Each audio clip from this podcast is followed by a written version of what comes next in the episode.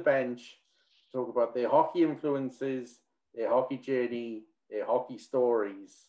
It's Behind the Bench with Neil Francis. I'm Gareth Hewish, and I'm joined as always by Mr. John Donovan. John, how are you, sir? Um, I'm good, guys. I'm a little tired. Boy, that guy can talk. The only episode we've ever done is for two full days, but uh, hopefully it was worth it. I had a birthday. Yeah. We're out of lockdown. Most clean shaven. Yeah. Now I look like Santa. That's why you've got to watch the. YouTube version of this pod. and I'm joined by the man on the marquee, Mr. Neil Francis. Franny, how's it going? Hello, guys. How are you doing? Very Um, well.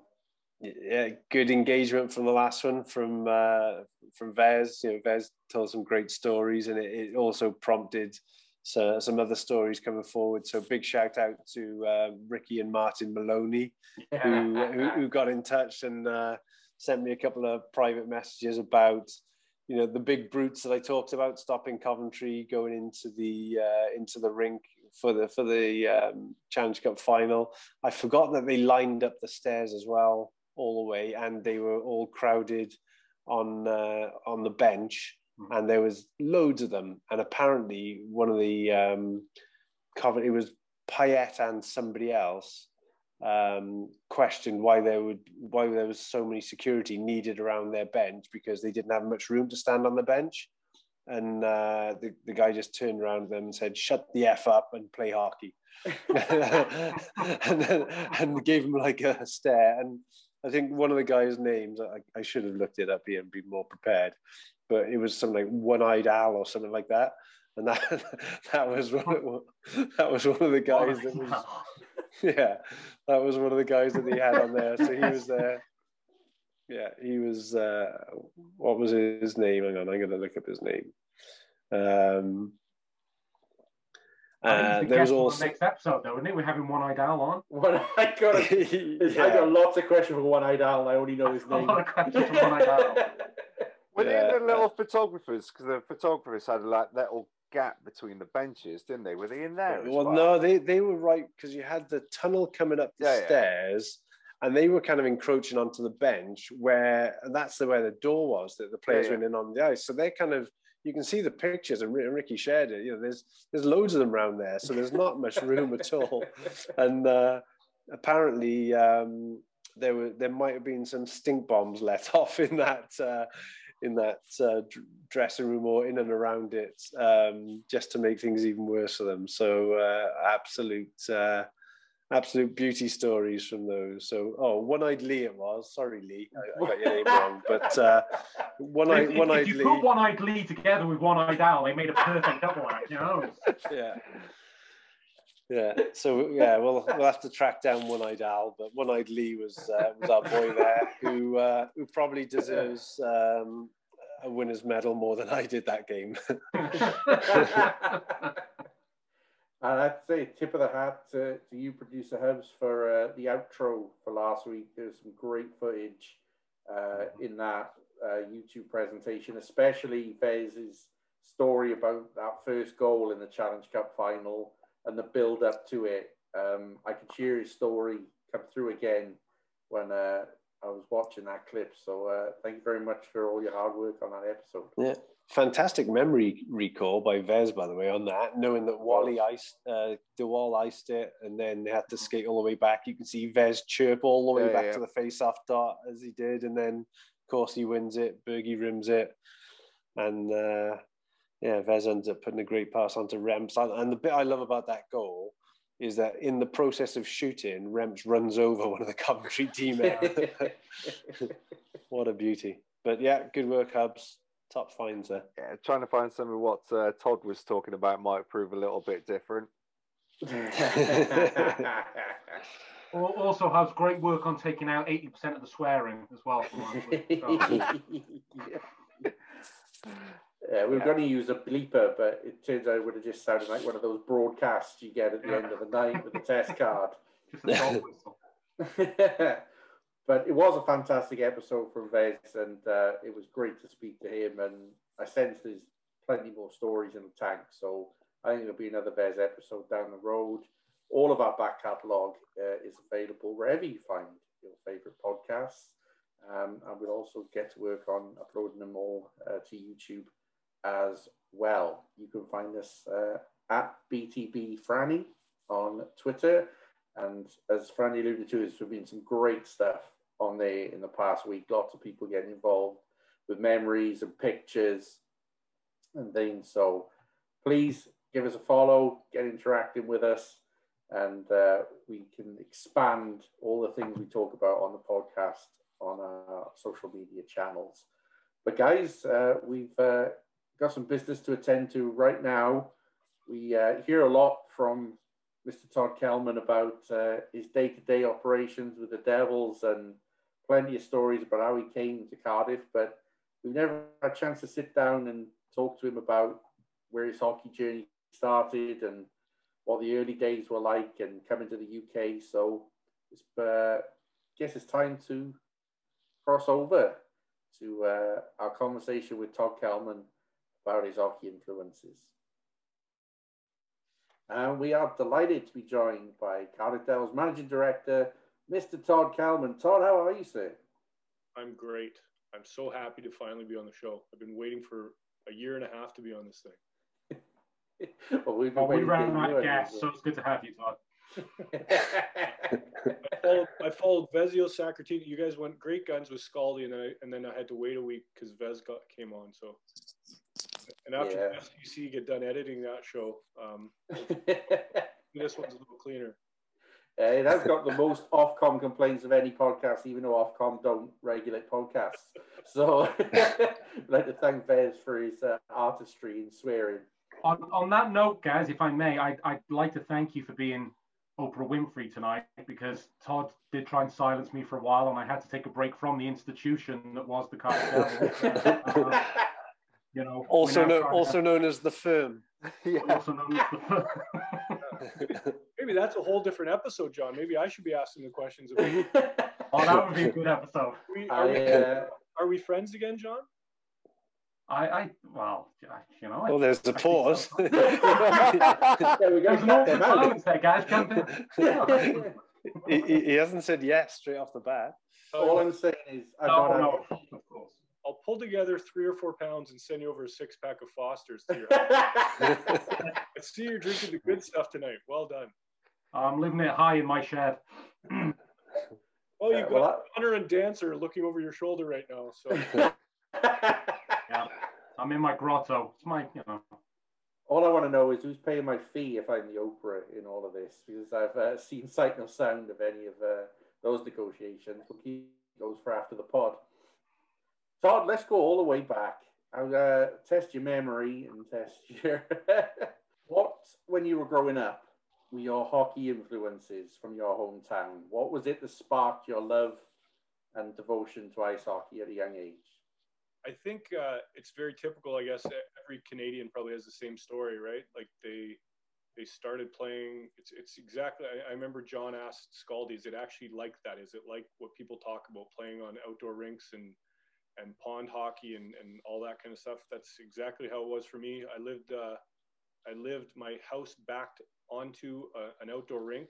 Um, I actually worked at the rink down the road. I had a I had a, an ice rink probably I don't know half a mile from my house. I worked there growing up. I was a janitor and a rink rat.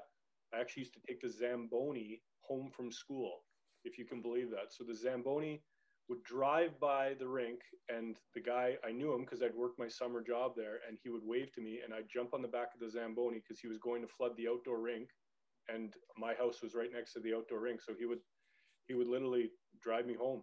And uh and yeah like a lot of late nights with the hose outside my dad would be in charge of the initial flood for the for the rink and all the dads in the neighborhood took their turn and then when it got thick enough the zamboni would come over and and start flooding it. Um yeah it was it's it's very typical. It sounds like that Canadian postcard image that you see and, and hear about, but it's it's very very true. And I, I I think it's honestly probably the greatest childhood you could have is is growing if you like hockey is growing up in Canada. Oh, that that's super posh, isn't it? Having a zamboni to your outdoor rink. Not not everybody gets that. No, I don't think everyone had that. Our Zamboni, our Zamboni actually also flood. This is how. So, so the lake that Steve King, that you always see on Steve King playing hockey on, the lake that he lives on, the other side of the lake is like the public. Like he lives in the posh houses on the lake, and then the rest of us, the rest of us had what it was called like you had a lake pass where you actually got to had to go through the public entrance, and so we all played hockey on that lake that Steve King um, on, on King Lake. On King Lake, as he likes to.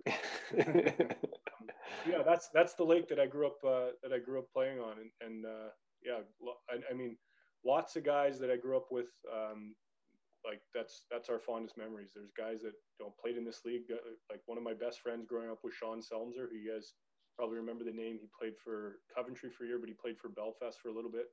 Played for Glasgow when it was still Ayr or something. But yeah, we grew up playing hockey on the lake together.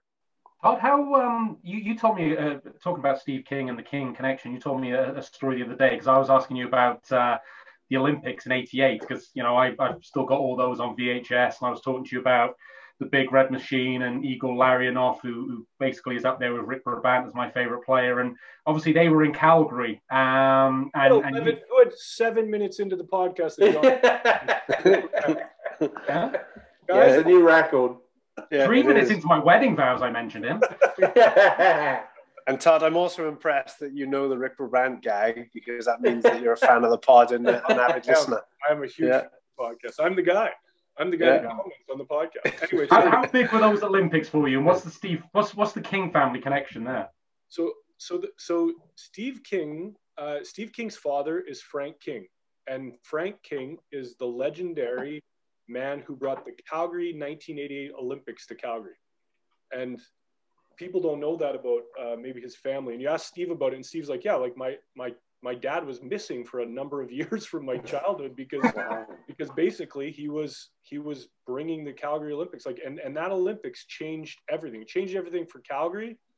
Um, it was a smaller town, not a town, but you know, like a, a, the population exploded after the Olympics and Frank uh, Frank revolutionized it. And and the thing is, I'm an Olympic nut. Absolutely love the Olympics. And so Frank King was kind of a hero of mine, even though as much as I knew Steve, I, I'd never met Frank. And when I was in Belfast, Frank um, Frank and his wife.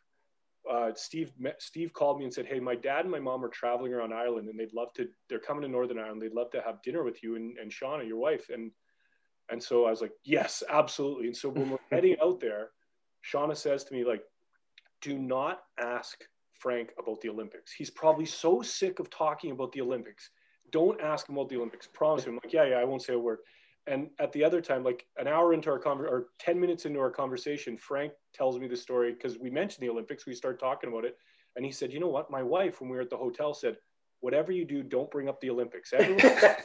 everyone's sick of hearing you talk about the Olympics. And honestly, it was, pro- it was probably more like thir- three minutes into the conversation. I was just like, Frank, I got to say, I, I love the Olympics. Thank. Thank you. On behalf of every Canadian, I'm so happy you brought it to Calgary. Changed my life. And um, and those Olympics, they they had you, you could volunteer for the Olympics, right? And this is the big thing. They they ran the, a good portion of it on volunteers. And if you were a kid, I was 13 at the time, and uh, and my my classmates or my, not my classmates, my teammates and me you could volunteer to clean up for the Olympics. So I got to work all the hockey games.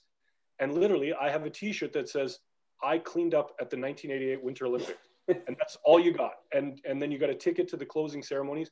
And everyone, every kid I knew cleaned up at the, at the Winter Olympics. And if you were a figure skater, you cleaned up the, at the figure skating events. And for me and my buddies, we cleaned up at the hockey. We got to see we got to do every, we got to see Sweden and Russia and Canada and all the teams. It was it was such an amazing experience.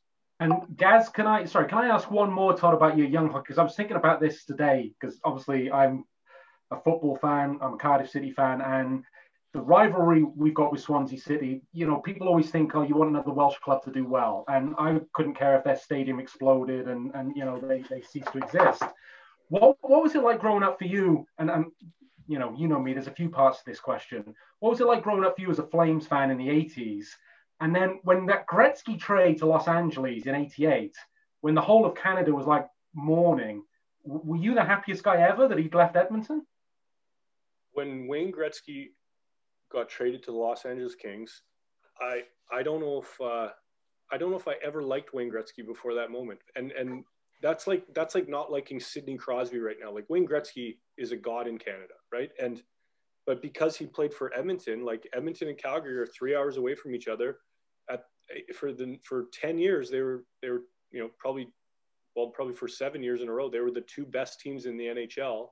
And basically, whoever won that Battle of Alberta went on to the Stanley Cup finals at least. And and unfortunately, the Oilers were were it. And um, and yeah, I was so I, I I was one of those fans that like every time Gretzky got the puck in Calgary, I'd be booing him and calling him a whiner and whiner Gretzky and all this kind of stuff, everything. And then we got traded to LA. You start to appreciate how good he is. And I, like I am a huge Gretzky fan. I would list him as like my top three players, but not until not until 1988, 89. so, yeah. um, and I remember in, in 1986, uh, a rookie defenseman named Steve Smith mm-hmm. for the Edmonton Oilers he shot the puck coming out like he was behind the net. He takes a step out. He tries to make a, a, an outlet pass. He hits the back of his goalie's pad, scores on his own net to put the Flames. The Flames win the series on the goal, and that's how we advanced past the Oilers. And it was a, like the the Oilers had won back to back Stanley Cups. They were rolling. They, they didn't win it at 86. They won two more the years after that, all because of that goal. The poor guy. I, I mean, I still like to watch it about once a year just to remind me how great. but uh, but it's funny because I, I don't know if I could ever. I I was so passionate about that, and and I always relate that when I'm thinking of fans now. Like I hated Edmonton, it, it, and and now I quite like the I quite like watching the Oilers because I I can respect how good they are and how fun they are, and and I've been to games in Edmonton and it's a great atmosphere. But man, did I hate them! I really did. And what was '89 like? Because because you know we're going to go on to talk about it, but there's the iconic Theo Fleury celebration when he goes on his knees and what have you, and then 89 winning the cup and Lanny McDonald. Yeah, my, my final question on this. Sorry, guys. What, what, you're you're in it's, it's, it's like Cardiff City winning the European Cup. You're, you're in the town where Calgary or the city where Calgary wins the Stanley Cup. What was that like? Honestly, it's it's terrible to say. I've had some great things happen in my life. I have two wonderful kids, a wonderful wife. It's still probably top five days of my life. and I love like I remember we had uh, I remember where I was. I remember I was watching it. I didn't know what to do because I'm 14. I'm not drinking or anything, but I just thought I gotta I gotta go. I gotta get outside and I go downtown and wave a flag and and uh, and my sister and her husband or her boyfriend at the time probably was probably with Steve and they were downtown probably cheering and drinking their faces off and I I went downtown and and walked around and just was happy to be part of it and um, I have the Lanny McDonald mustache. For, for people that follow the NHL, Lanny McDonald had this huge red mustache. They were handing them out at train stations. Uh, I, I, went to the Stanley Cup parade. I, I, made a sign that said McDonald for mayor, like Lanny McDonald for mayor. I got really close to the front. Um, I saw my favorite player, Theoren Fleury, who I absolutely loved. Um, I was like one of those kids. I knew all the like the thing with Flames fans. They're so into their hockey we we always like my generation we talk about the players like we knew them like we don't call them by their names we call them by their nickname and and i i, I yelled up and i was like hey chopper and chopper was al MacInnis he, he won the Conn Smythe that year. And i just i still still to this day i think how dumb that was. Chopper. And he probably thought who the hell is this kid calling me by my nickname we all we all knew all their nicknames. We just loved them. So and obviously Theoren Fleury I got to play with years later. I'm sure we'll touch on that, but great experience, and and that's why like that's why I appreciate being a fan. I can appreciate what people go through, and I can appreciate when you know we win the Challenge Cup or we lose the Challenge Cup, the emotions that people feel. I, I love it. I love being a hockey fan, and it's the only sport I can try to like football. I can try to like baseball as much. Nothing. I, I I will never like anything the way I like hockey. I really won't. And Todd, is it true ever since you've been a GM, you've been looking for a player with a big red handlebar mustache just so you can hand out uh, 100 mustaches? Just waiting, just waiting for it. Every good redhead I've signed, as you've noticed, zero of them. well, the search goes on. I'm. Uh, I'll be a happy man when you find him. It's a spot for JD. Yeah, you could grow and look at that thing. You could grow it. Oh, yeah. So Todd, you know, you you're growing up in this amazing sporting atmosphere, the Olympics, Calgary winning the Stanley Cup. How did your uh, playing style form during this time? What what was it about defense that kind of drew you to that position? Were you always a defenseman? Like, talk us through that process of becoming Todd Kelman, the hockey player. I don't know. I I I was. Uh, I know Scaldy said he was a goalie for his first year. I was a goalie for the first game, and I hated it. Um, I was four years old. I played for the the Bonavista Type B uh, Flyers. Back then, you played house league, so every team was named after an NHL team. I was on the Flyers, and I think I was four years old. And uh, so, because I w- played goalie the first game, that's the number you got for the year. So, my first year of hockey, I played out as a defenseman wearing number one. And I was so mad. I still to this day pisses me off. He kept me in one the whole year. It was so embarrassing. so embarrassing. But, uh, but yeah, that's um, yeah, and uh, I I don't know. I don't remember ever playing forward. I remember always playing defense. And my dad, my dad was probably the biggest influence. He coached me pretty much my whole life. And uh, and I mean, it's funny because when you grow up in Canada, like we we always talk, like me and Lord always talk about, we're like, there's no hockey player that made pro hockey at any level whose dad wasn't a crazy hockey dad. Like you know, like nowadays, like I go to watch my kids play rugby, and I try to be the calm dad. Like I don't, I don't want to be the one running down the sidelines. And you look at the ones running down the sidelines, and their kids are the best athletes are all over them. And like I never thought my dad was overbearing at all. I loved it. I loved every second of it. And we fought. We yelled at each other. My dad used to like after dinner, you know, like we we clean up the dishes, and then he'd he'd like pull, pull away the, the tablecloth and he'd draw a rink on the on the on the table. And we had like chalk talks about like what i had to do. Um, and then when eventually when when i when he stopped coaching me i probably was like once it got got at a at a kind of like a top level he obviously stopped coaching me. And and he he wanted to develop a way of communicating with me without the coach really knowing right? Like so he did he wanted to be able to like still be a, a hockey dad and communicate with me with what he thought i should be doing rather than maybe what the coach should so he developed an intricate series of hand signals that only the only the two of us knew, right? And and so my dad would stand in the corner, like he, he my my mom and maybe my brother, maybe my sister would be up watching from the stands, and my dad would be in the corner with a couple of the other hockey dads, and my dad would be like. That would mean that would mean get your head up, get two hands on the stick, play a little tougher, and get your feet moving. And so I, I would tell my friends about this, right? And Colin Ward, who I played with in Belfast, who is a very funny person, he, when he met my dad, he's like, "Hey Ross, how you doing?" well, the, the last the last story I heard like that was ended up with uh, Mike Danton shooting his agent. That's true. it's funny because I think when you talk to like, like you talk to any of my family, they think poor Todd. You know, like poor Todd. Dad must have been. It must have been really hard. I loved it. Like I thought it was hilarious, and I loved it. I loved that Someone like I loved having my dad coach me. I loved that he was involved. He used to. So you got to remember, I, I lived at this, or I worked where we, where we lived. I worked at this rink, right? Like I was 12 or 13 but the, that's the rink that we played out of. And Steve, I mean, me and Lordo have been on that ice with Steve and his son Carter, because um, Steve lives literally like probably a 50 second walk from from the rink that I grew up at, and um, and my dad like like would would be pissed off as a coach. He'd send me off the ice and send me home. He'd be like, "Go home, get your shit off and go home." And I'd be like, "Go home." And he's like, "Walk home." And he would make me walk home in the middle of winter. And I'd get home and my mom would be like, aren't you supposed to be at a game? And I'd be like, no, dad sent me home. And, and it happened all the time. And he was like a hard, so my, my, I, sh- I won't talk just about my dad, but he, in our basement, we have a water bottle that's, that's like, it's like stuck to a plaque and it's, and it's, um, it's like a, a plaque that the parents presented to him when we were, I think, seven years old, because he threw the water bottle so many times at referees.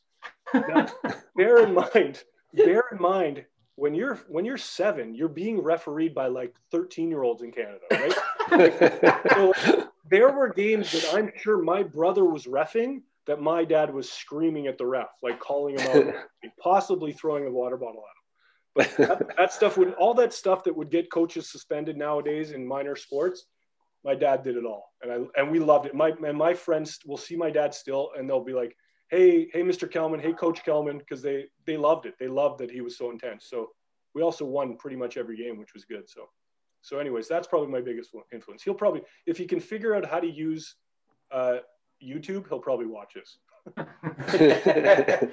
oh, we'll get him a crash course. We'll work it out. So, Tom, where was your junior uh, career just before you go to college? Where, where were you playing at this time, and and what kind of level we talking?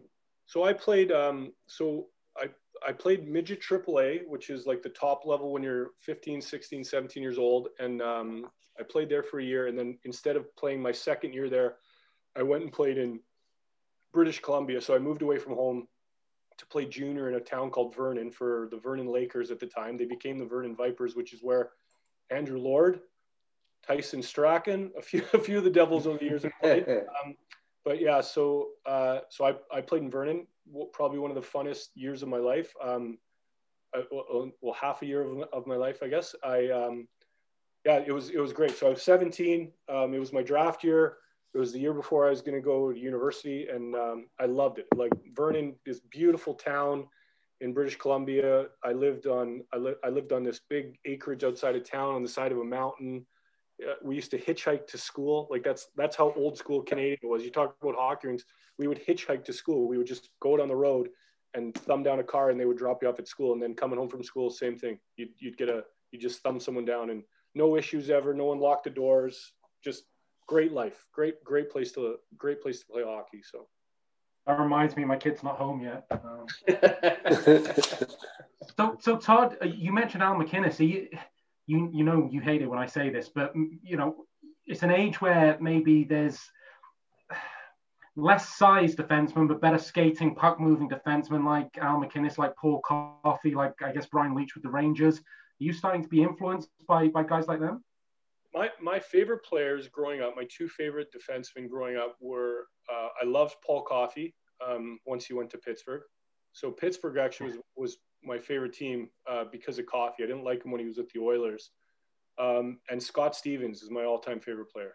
Um, I actually have, if you look, so you won't be able to tell, but there's, so I've got my favorite picture is the one of us, Franny, when we won the Challenge Cup, right? You see it? I'm in the, I'm in the office, by the way. And then next to it is when, uh, when they retired my jersey in Belfast, I don't know how they got it, but they got a message from Scott Stevens for me and uh, and a picture of him getting his jersey retired, and he like wrote like, you know, it's always nice getting your your jersey retired. Your friend Scott Stevens, and I'm not I'm not an I'm not a I'm not a memorabilia fan or an, or a, or a hound for autographs, but yeah, I, I, love that one. I got a little giddy over that one. So Scott Stevens is yeah, he's my favorite. And and you want to know how I got him to be my favorite? I waited out line for autographs. I was waiting to meet Brett Hull, right? So Brett Hull was playing for uh, St. Louis and I waited and waited after an exhibition game in Calgary because you used to basically go to the Flames games and then you'd wait outside for players, like for two hours if you had to. And I was waiting for Brett Hull, and, and he kind of he came out and he blew me off, and uh, kind of a dick. And uh, and uh, and Scott Stevens was like, "Hey man, don't worry about it." And he signed my he signed my uh, my hat and stuff, and so that right there, he was, he was my favorite. And then, and then, yeah, then I kind of followed him, went to New Jersey. New Jersey became my favorite team. So uh, I loved the Devils growing up. I loved the Flames always, but I was, I, I, had years of loving Pittsburgh and then I loved the Devils for a number of years too. So, so George, you mentioned the, um, you'd already kind of made your mind up during this time at Vernon that college was going to be your next stop. Um, was it always a, a big plan of yours to, to get that education foundation along with hockey? Was it uh, all about options for you yeah. at this time? Yeah, like when I went to Vernon, I, I could have gone to like the WHL, and uh, most of my friends went to the WHL, which is like Canadian Junior, and and uh, I think everyone I knew at the time was going to the WHL, and I I chose to go to Vernon just because I wa- I wanted the education. Also, like for I I was dra- I was drafted into the into the the WHL, the Western Hockey League, to the Prince Albert Raiders, which for me wasn't an ideal situ- situation. I didn't. I'd never been to to that part of Saskatchewan before, and, and I just I went and I went to main camp and and um, you know like the, back then I don't I, I'm assuming the rule's still the same. If you play one game, you lose your college eligibility. You're you, so you can't go to the NCAA if you play one regular season game. So they're really pushing to play for, to play a game because then once once that you play a game when you're like 15 or 16 years old, that's it. You can't go to college anymore. And I think that's changed now. Maybe maybe you can play like five or something, but yeah, they really pushed for it. And I, I kept saying no. I you know I, I would have stayed if I'd been guaranteed that I'd be there for the year, but um, I think it's I, it has to have changed because it used to be kind of a sneaky trick. If they got you to play a couple of games, you're you're you're set. You know, then you can go back and come back a couple years later. But I never played in Prince Albert. I didn't like it, and and um, and so that's why I went to Vernon originally. But I I always had this idea of going to university. I didn't think I'd be able to probably afford university if I didn't um, if I didn't um, get a scholarship. And and I had a couple couple buddies and my brother who uh, who went to university and and just they said it's just like it's life changing. It's it, you there, there's nothing better. There's no better experience than going away to university. So I'm I'm really happy with the choice. It, it was it was a lot of fun. Um, but I was gonna, I was going to tell you guys about. I told John about this the other day. I think I don't know um, about the time in Vernon. So so when I was in Vernon, I was uh, I actually broke my back. I was one of those kids that got like injured, and I got injured playing hockey, and I was I, my season was done it was uh it was like it was my mom's birthday. It was like February 5th. So uh and uh yeah, I broke my back and and got kind of blindside hit and I was at this rink in Chilliwack, which where I think I think Lordo's parents live in Chilliwack and and the boards, it was an old rink and the boards were cemented into the ground. So the boards and the glass, like the glass came out like this. And instead of the glass being on the boards about that much of a of a lip, the lip was like a foot and I got blindsided after I made a pass, and my spine kind of bounced down it, and I broke I broke three vertebrae. And luckily, wow. thank God, my my my um, my sister's mother-in-law, who was like the head of trauma nurse in Vancouver, was at the game watching the game. First game she ever came to mine, and she jumped the glass and kind of like put me in the neck collar and got me to the hospital and and all that kind of stuff. And and so so yeah, I was in I was in like a steel brace for six months, and um, yeah, and I, I was like had the whole story of like they didn't know if I'd ever play hockey again or any of that stuff. So, um, so yeah, that's that was my experience in Vernon. And that and was that your draft year as well? That happened, yeah. So so yeah, so I so I was um, yeah, it was my draft year, and and and you know like you're visiting schools, you're planning to visit schools to go go away to play to kind of pick the school you want to go to for university, and um, yeah, I, I, ended up picking Bowling Green because they're the only school that talked to me before and after the injury. So like, there was a few schools that kind of lost your phone number after the injury happened, right? And and in fairness, I probably should have gone back and played junior again because I missed half a year. Um, but but like I, I didn't know any better. I, I honestly thought that everyone went to school when they're 18. I just I just assumed that you went to school, university when you're 18. But but then I get there and you realize like there's a lot of guys that play junior till they're 20, 21 and then go to university. And and it's a you know it's it's a very different different being 21 in university and being 18. You know, especially you can drink in the U.S. if you're 21. And of course, I didn't touch a drop for those first years university. uh, but I, but I don't have any regrets as far as going to Bowling Green. It was it was probably the funnest four years of my life. I absolutely loved it, and we had a great group of guys and and so much fun, and obviously got my degree and everything. So Going back to your draft, did you did you go to the draft or was this no? I was I was literally like I just I just got out of the, the brace, the collar. Oh, like, right, yeah, yeah. Before that, yeah. So um, no, I didn't go to the draft. I was kind of surprised I got drafted after that, to be honest with you, because you, your stock kind of sinks down when that happens. Yeah. yeah. Um, uh, no, I, I, didn't go to the draft. I didn't. I didn't. I, I always think like if you're going in the first round or two first two rounds, but like I went in the sixth round, that's a long wait. That's like seven hour wait, you know. So, mm-hmm. um, mm-hmm. so I, was was that your uh, was that your projection around about the sixth round or? No, I, I think would you, was, would you have gone higher if, I think if you didn't have the injury? Yeah, I think I was. I, I don't know. I can't even remember how how high it was, but I was having a really good year in Vernon. Um, let's say let's say first or second round, yeah. like top for, 10. for argument's sake, yeah. no, someone I, got a good I, pick in the seventh round then. No, no, I, I certainly wouldn't have been like a, a, an NHL player, but I but I probably would have got drafted higher if if it, if I hadn't been injured. But like that's not an excuse. It's just kind of like the way shit shit happens, you know. But, mm-hmm. but yeah, like it was. I mean, it was it was funny because my kind of one of my my D partner from the year before, who was uh, he was a year older than me, but he went to he went to the WHL, and we were sort of rivals, like friend friendly rivals, but we were like kind of like the two top defensemen on our team the year before. I went 141 and he went 142. And he said, and he, and he went to the draft and he said, the only thing worse than waiting for six rounds is hearing your name right before. At least he could walk. exactly. What did you major in? What did I major in? I actually Yeah, away from hockey. What, what was the studies side like? I majored in telecommunications, which is the, a fancy title for broadcasting. I have a broadcasting degree. Really? Yeah, so that's that's what I took. I actually, it, it's actually funny. Do you know? So do you know what I started with? I started with drama, and, Okay. and uh, my teammates basically said you can't be in drama and be on the hockey team. So um, so I started in drama. I, I was going to go business, which is probably what I should have done.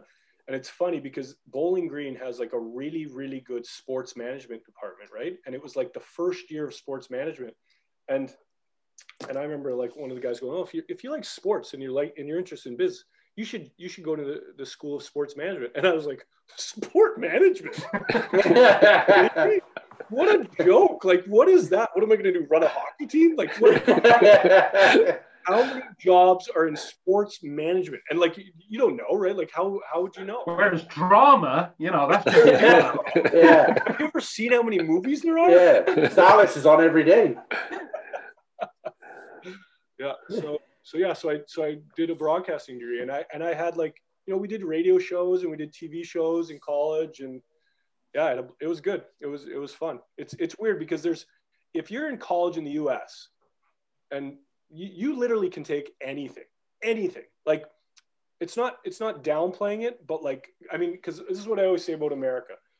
America has some of the greatest educational institutions in the world. It also has some of the worst. I would, say, Bowl- I would say Bowling Green falls right in the middle. You know, like it's and and it's funny because I had a chance to go to a school called Brown, right? yeah. And how would I know, never going to university, that Brown was any good? Like I didn't know, and I never, and I was too kind of proud to ask anyone. Right? I should have probably said like, hey, "Dad, is Brown any good?" Like I, I these Brown guys are all over me, and and I remember I got the application for Brown, and I was like, I looked at it, and it said like, the maximum we can give you is a three quarter scholarship, like because like it, it's Ivy League and Yeah. the Ivy League schools at the time, I don't know if it's still like this, but they could only give you three quarter scholarship. And I was like, I was like, well, that's kind of insulting. Like I, I want a full ride. Like that's the thing. Like you're a student athlete, you want a full ride, you know? And so I, so yeah, so I turned on Brown and went to Bowling Green. Another solid, solid.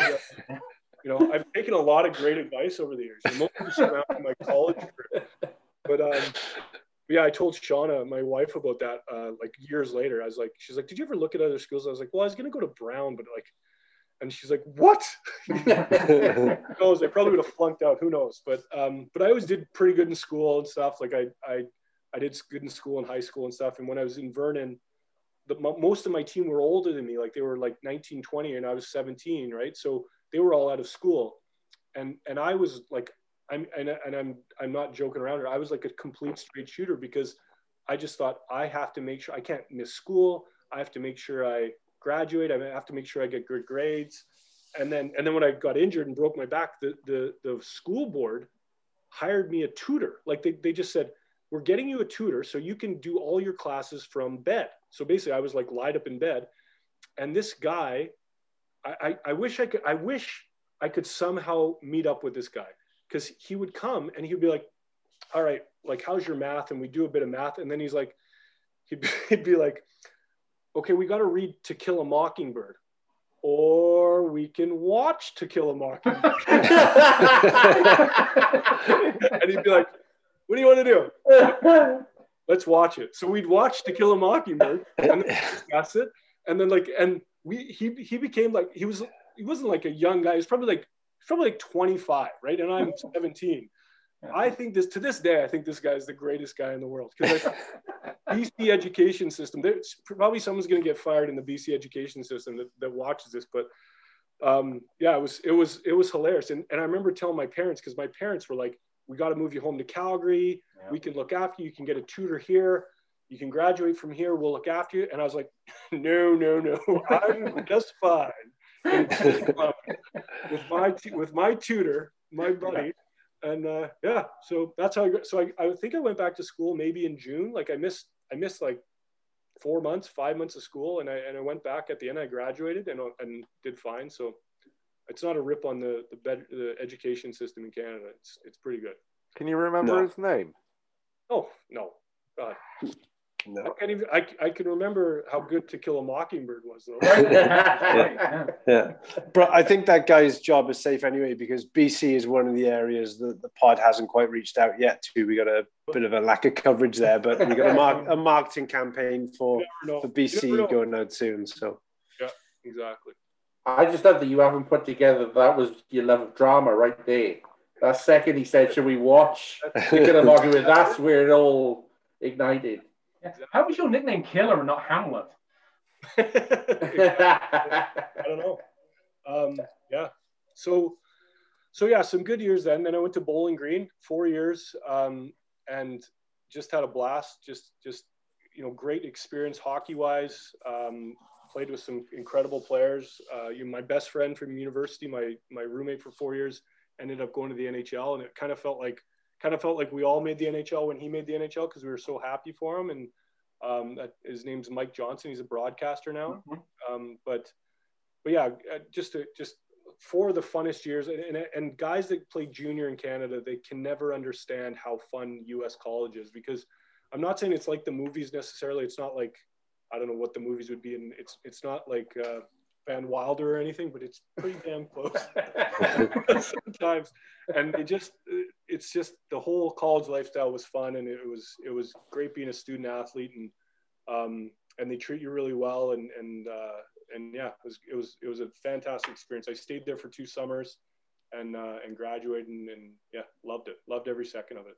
What was the biggest lesson that you took hockey wise from your time in college, or what did, what did it shape for you just before going pro? I think like I mean it's it's always braced for hit. What's that? Always braced for a hit. yeah, exactly, exactly. Keep your head up when you're coming out of the corner.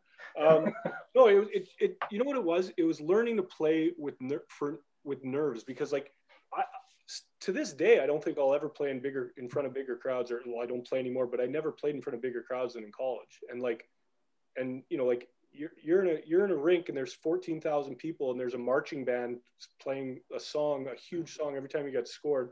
I always tell the story. We were we were playing Michigan one time, and this is Michigan when they were the best team in the country, and um, and we were getting crushed. Like I, I, like we played Michigan when they were the best team in the country for four years, and they won the national championship and played in the final game one year. But like they were unbelievable, some NHL superstars on that team and we beat them. So you think we play every team four times a year, and you play there for four years. We played them 16 times. We beat them once. But um, this is not one of those stories when we beat them. We were we were playing in Michigan, and it was about seven one maybe seven two maybe, and and they scored again, and then you kind of heard this hum like mm, mm, mm, mm, mm, and everyone's like, what, what what's the crowd saying? And then they scored again, and it got a little louder like. Mm. And then I turned to one of the guys. I'm like, "What are they saying?" They're like, "They're saying pizza," and I'm like, "Why?" And they're like, "If they score ten goals, every student gets a slice of pizza." And so then our so then our goal, so then our goal becomes, please don't get scored on because they're going to go ape shit when they when they score, and they scored, and it was something. I, I think we were as excited as the you know nine thousand Michigan students at the game, but um, yeah, college hockey is something special, man. I, it's, it's unbelievable. And so I'm I'm excited because Steve King's son Carter is just embarking on his college career. He's going to he's going to one of the best one of the best schools, one of the best programs in the country in Denver University. And because of COVID, he actually got to go go down half a year early. So he's down there now. He's played I don't know three or four games for them, but I'm excited for him because it's such a such an amazing experience. So So you finish your college career, you're a draftee. Most people are probably going to think this guy's going to slug it out in the minors, and you end up in Bracknell. it's such a, when you look at it on, on paper, it seems like a weird decision. When did you get the call? Why did you make the decision? So, two funny stories about this. So, so basically, like back then, they, they had changed the rule. Like it used to be, NHL camps would have 80 people at them, right? So if you're a draft pick, you're finishing school, you're probably going to go to, you can't go to camp until you graduate or until you finish school, right? So, um, so you kind of always thought like, oh, I'll get invited to camp, and then you know, like I don't know, probably like I, I I'm not one of those people that thinks like had this glorious idea that oh I got kind of got screwed and I would have made it. Like I could see you can see the depth chart. You're like, okay, I'm not even close to making St. Louis. I'm not going to make their American League team because they've got you know four guys under contract. They've probably got two guys coming down, no chance. And so you think I'm going to go down. I'm going to be in the East Coast League, like for for sure, right? And I just had no desire to really play in the East Coast League, and um, so so yeah, so I, I I thought like I don't know, maybe something will come up, right? And and like my buddy Mike's getting calls from the he's getting calls from Bobby Orr and all these agents, and, and uh, we're not getting the same calls, but um, but but I get a call from uh, from the the team just up the road, Toledo, right? And and I think, oh, this is this is great, and they're like. Um, you know, I'm, I'm excited because I'm like, well, it's, it's right up the road. Maybe I could play. My girlfriend at the time was still going to Bowling Green. So I thought, no, maybe I'll stay here and play a year in Toledo. Um, and they said, yeah, great. Like, why don't you send, why don't you send some tapes up to us and, and we'll, and we'll have a, we'll have a listen and, and see how it goes. And I'm like, okay. And I get off the phone. I'm like, yeah, so they want me to send some tapes. And I'm like, but I'm sure they said we'll have a listen. Like, wh- why, why do they say we'll have a listen? I'm sure he meant though. I'm sure. I'm sure they meant we'll have a like. Why would he say listen? anyway, so Drama. So I, I try to get a couple tapes together because like it's not it's it's 1997. It's not like we have game tapes lying around. It's not like now we're oh go on this you know go to YouTube and watch my highlights or something, right? So I, I I see if I can get from one of the student like guys that do the stats. I get a couple games that I thought I played well, and I send them up there nothing, no, no calls. And then I get another call from this guy and he's like, yeah, we never got those tapes. I'm like, oh, I, I sent you the tapes. He's like, no. And it turns out they were interested because I had a sports, because I was taking broadcasting, they wanted me to, be the color guy. so, so they weren't even interested in me playing hockey for them.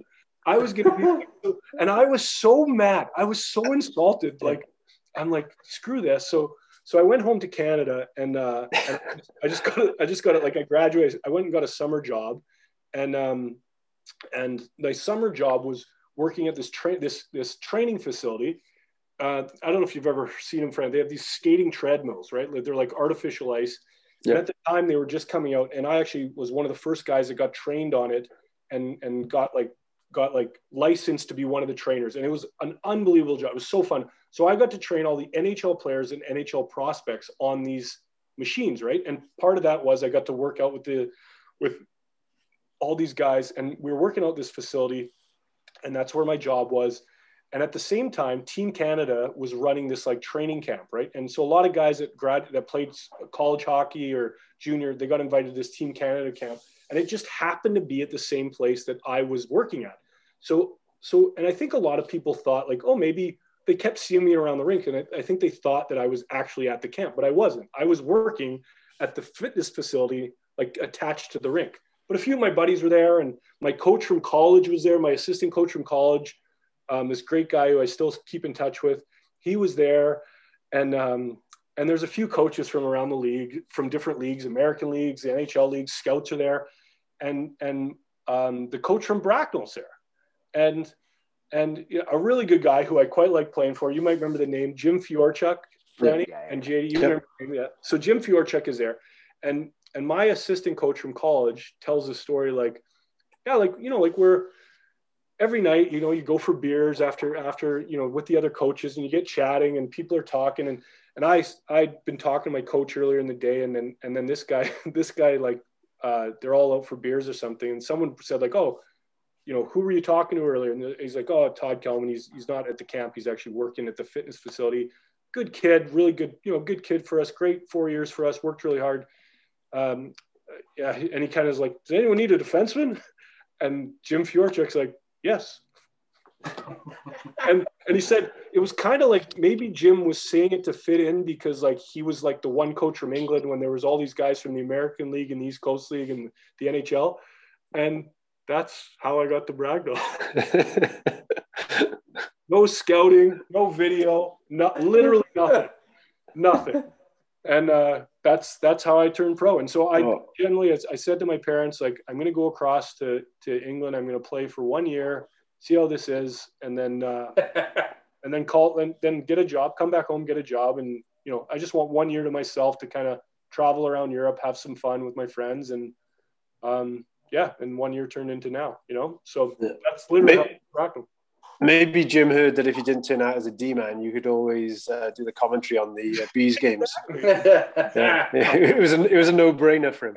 Price one, yeah. But those years in Bracknell, I mean, JD, you probably got a question about Bracknell. I know. Well, I, I got one because you and I were talking the other day about something different. I was trying to sell you something, I think, um, and and you just graced over this like it was like a normal just something you dropped in, and I said, "Oh yeah, you coming on the podcast?" So well, we'll, we probably, you know, we'll skip away from the devil stuff and we'll ask you more about Bracknell. And you said a couple of things like, you know, playing for Whistle and playing for Fury and then he just went, "Yeah, I lived in a haunted house," and then just moved on from the conversation.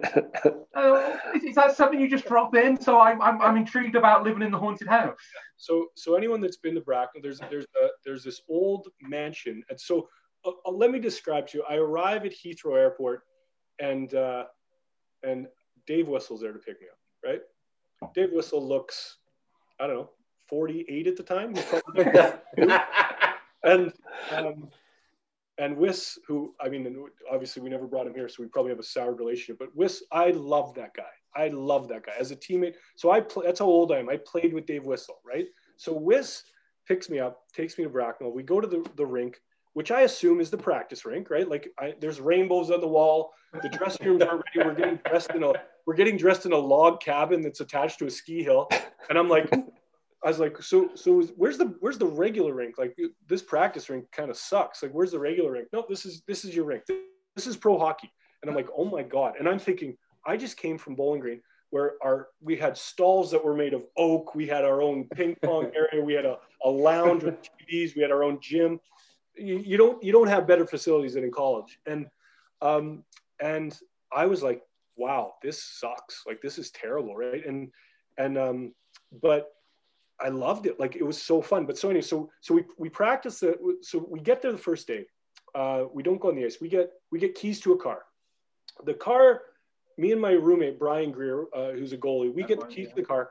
We drive the car. It's a toyota which is owned by john nike. They, they own the toyota dealership too we get that car maybe 120 yards up the road towards our hill or towards our house, right? They're like, your house is 500 yards up the road. Just drive up that road. We get 120 yards up there. It runs out of gas, right? It's, it's out of gas. So we walk back to, we walk back to this, uh, the, the dealership. They give us another car that gets 10 yards past that car. so then, then we go back to the dealership. They give us, a, like, they get us a can of gas, of petrol we put it in the first car, and that is our car for the year. No one even looks at it. Like no one says like it might need repairs. That's our car for the year. And and we share it. And we so we get to our house, and clearly someone had had a party at the year-end party. Like imagine the year-end party with a bunch of single guys, and they lock the door on April 5th, and they open the door on August 19th. and I'm not the one closing the door, but I'm certainly the one opening the door six months later or whatever, right? And me and my roommate open the door, and I shit you not, we open the door, and a, it's like a movie. A pile of beer cans come pouring out the front door. And they told us, the Bracknell management, complete liars, they told us, oh yeah, the, it was professionally cleaned earlier today. And I'm like, professionally cleaned, right? So we are walking around the house and like, we don't even want to sit down. It's disgusting, right? Beds are disgusting, couches gross, TVs slammed over. Like the place is destroyed. It looks like there've been squatters there the whole summer. Um, we go to open the, uh, the, the washing machine and clearly like the drain pipe has been gathering maggots and, and, and oh. bugs for four months. We open it up, it's black water. It pours out, black water pours out and covers the kitchen. destroys the floor. It's it's maggots and bugs. It's disgusting. So we go back and we're like, we're like, we can't live there. It's a disaster. And they're like, oh, is it really? Like uh, we had a professional clean. I'm like, there's no way that was pro- that wasn't even cleaned. Not even professional. that, wasn't, that wasn't cleaned by me. Like that was like the worst cleaner in the world has not cleaned that place. And they're like, no, no, we did. I'm like, well, there's no way you did, right? So we take this lady up there and she, we show it to her. She's like, oh my goodness, this is embarrassing. Okay. Um, and and he owns a hotel. He owns a five star hotel right there. And we're like, we'll stay in the Coppid Beech. They're like, no, you guys can't stay in the Coppid Beech. So so we're we're literally we're at practice and we're asking the guys like, what should we do? And some of the guys are like, go home. This is bullshit. They can't treat you like that. I'm like, no, I don't want to go home. I, this is my only job, right? And and uh, so the trainer, a guy named Brian Miller, he invites us to stay at his house. So we think we're going to stay there for like three or four days. We end up staying at his house for like a month, maybe six weeks, right? And finally, we're like, this is getting ridiculous. So, so we go to the house and we're like, you know what? We're not going to play tonight until they send the general manager up to the house to, to see how bad it is. So it's like two, three o'clock. The game's at six, gets to be like four. And everyone's calling the house number and they're like, you guys got to come. Like, what are you doing? And we're like, nope, send Martin up here. Send him up here. He's got to see this place. Well, he said he's not coming. He'll come tomorrow. Nope, we're not, we're not going anywhere. He's got to come tonight. So, so Brian Greer had this idea. I don't know what, this is ridiculous, but it's actually really funny. So we always had these huge horses that used to break down the fence behind our this house, and they would come and they would literally like stick their head like right at the windows. So Greersy says, "What if when when they come up here, we lure a horse into the house?" And and I'm like, "What?" And he goes, "Well, think about it. Think of how funny it would be if when they come in, they come in, they're like." No, it's not that bad. And then a horse trots by, right? and we're like, there's a fucking horse. Oh, sorry. There's a, there's a horse in the living room. And so, so, so Grizzy gets a handful of apples and he gets this horse halfway into the house, right? It gets, it gets caught. Its ass gets caught in, you know, like the, the porches, it's like door, slight bend door. So it gets caught in the, thrashing around. It's thrashing around and it gets stuck in the door and we're like, oh my god, this door is going to smash apart, right? We've got a horse. And for us, the way when this is the the legit version, when we told the story to the guys, we told them it was a Clydesdale, like the hugest horse ever, right? But but anyways, we we try to get the horse in the living room. We can't get the horse in there, so we we we leave it out. And the horse, but when they pull up, there are two horses on the front lawn eating the grass, and there's maggots on the kitchen floor. The place is disgusting and they they finally agree they're like okay we'll give you a budget they don't they don't say we'll fix it up for you we'll give you a budget to fix it up right? And brian greer who's a really funny guy we went and played the game and then they, the guys after the game were like we're having beers and they're like what did they say? And they said i said they said they give us a budget like they give us enough money to get our own kitchen. So we actually had to get builders in to fix it. And Greersy goes they're going to rue the day they gave us a budget to, to fix that up. And they did. So we we put silver carpet throughout the whole thing. We built a, a dance room. We bought a disco ball. We found, we found, an old couch that looked like a 1970s porn couch, like one of those white white uh, curved couches. So we had a, a, room dedicated to dancing in our house. There's only like six bedrooms. Six bedrooms, two of us had bedrooms, and then the, the rest of us was huge. We put a, a cheap kitchen in, and every so my room was uh, Dragon's Blood Red. It's like a pinky red color. That was Dragon's Blood Red. His was bright blue. Another room was black on the walls, and, and we all silver carpet throughout the whole thing. It was gross, but it was insanely fun. And so what we did is we noticed that Bracknell didn't really have like a lot of bars, right? Like they had a couple pubs, but back then pubs closed at like 11.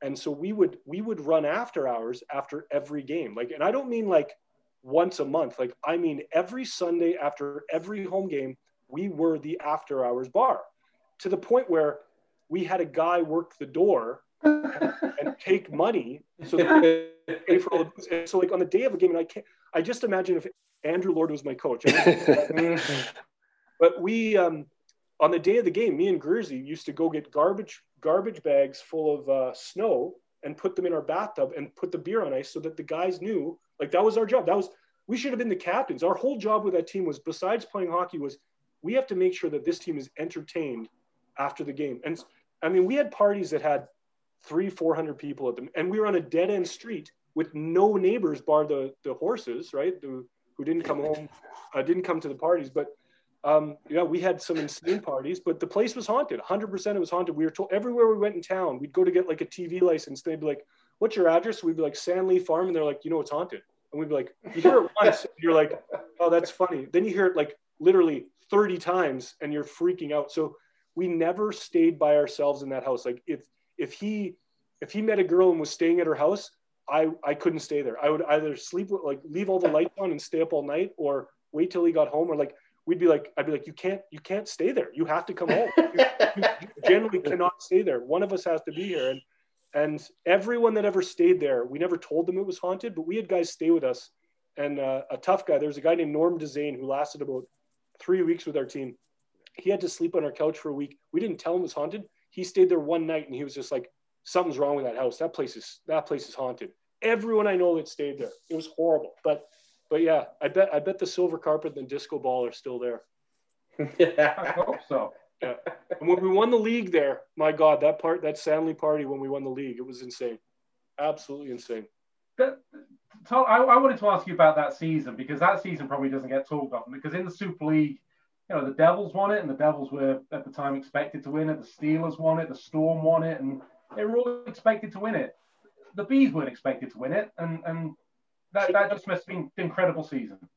One of my favorites uh, as a player. We should never have won it. Like like we look back and we think, yeah, we were the best team, but like man, it's insane that the Bracknell Bees won won a, a, league championship in the Super League when you're going up against you know some of the budgets of Manchester and and uh, Sheffield and stuff. Like the coach of Manchester wouldn't come to games in Bracknell because they said we didn't belong in the same league as the Manchester Storm because he he literally he would literally send his assistant coach that Kurt Kleinendorst or whatever. Yeah, yeah. Yeah. He just wouldn't come. He just literally wouldn't come to the games. And uh, yeah, it was. Uh, I mean, I still think it's one of the craziest things that we won that we won the league with that team. And and it was. I honestly think it's because we were so close. Like we and and honestly, like we had we had a handful of married guys. We had a, a mostly single guys, and we were so tight. Such like you, one guy would go to a movie, fifteen guys would go to the movie, and those parties at Sandley, as as ridiculous they sound, like everyone came everyone's wife came.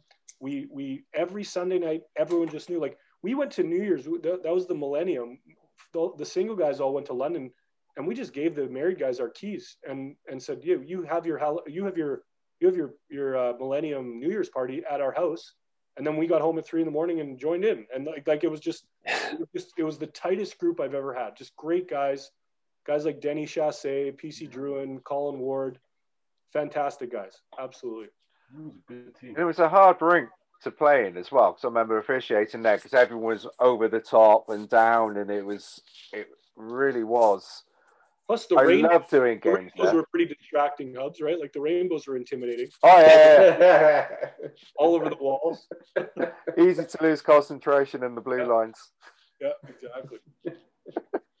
Uh, how much of that uh, success, sorry, do you attribute to Dave Whistle now? He, he did ch- change around that organization when he became coach. I think the best way to describe that is whistle. I, I don't know why. I, I can't describe why. I've never had it with another coach. I would have ran through a wall with no facial helmet protecting on for Dave Whistle. I can't describe. I don't know what it is. That guy makes you want to play hard for him.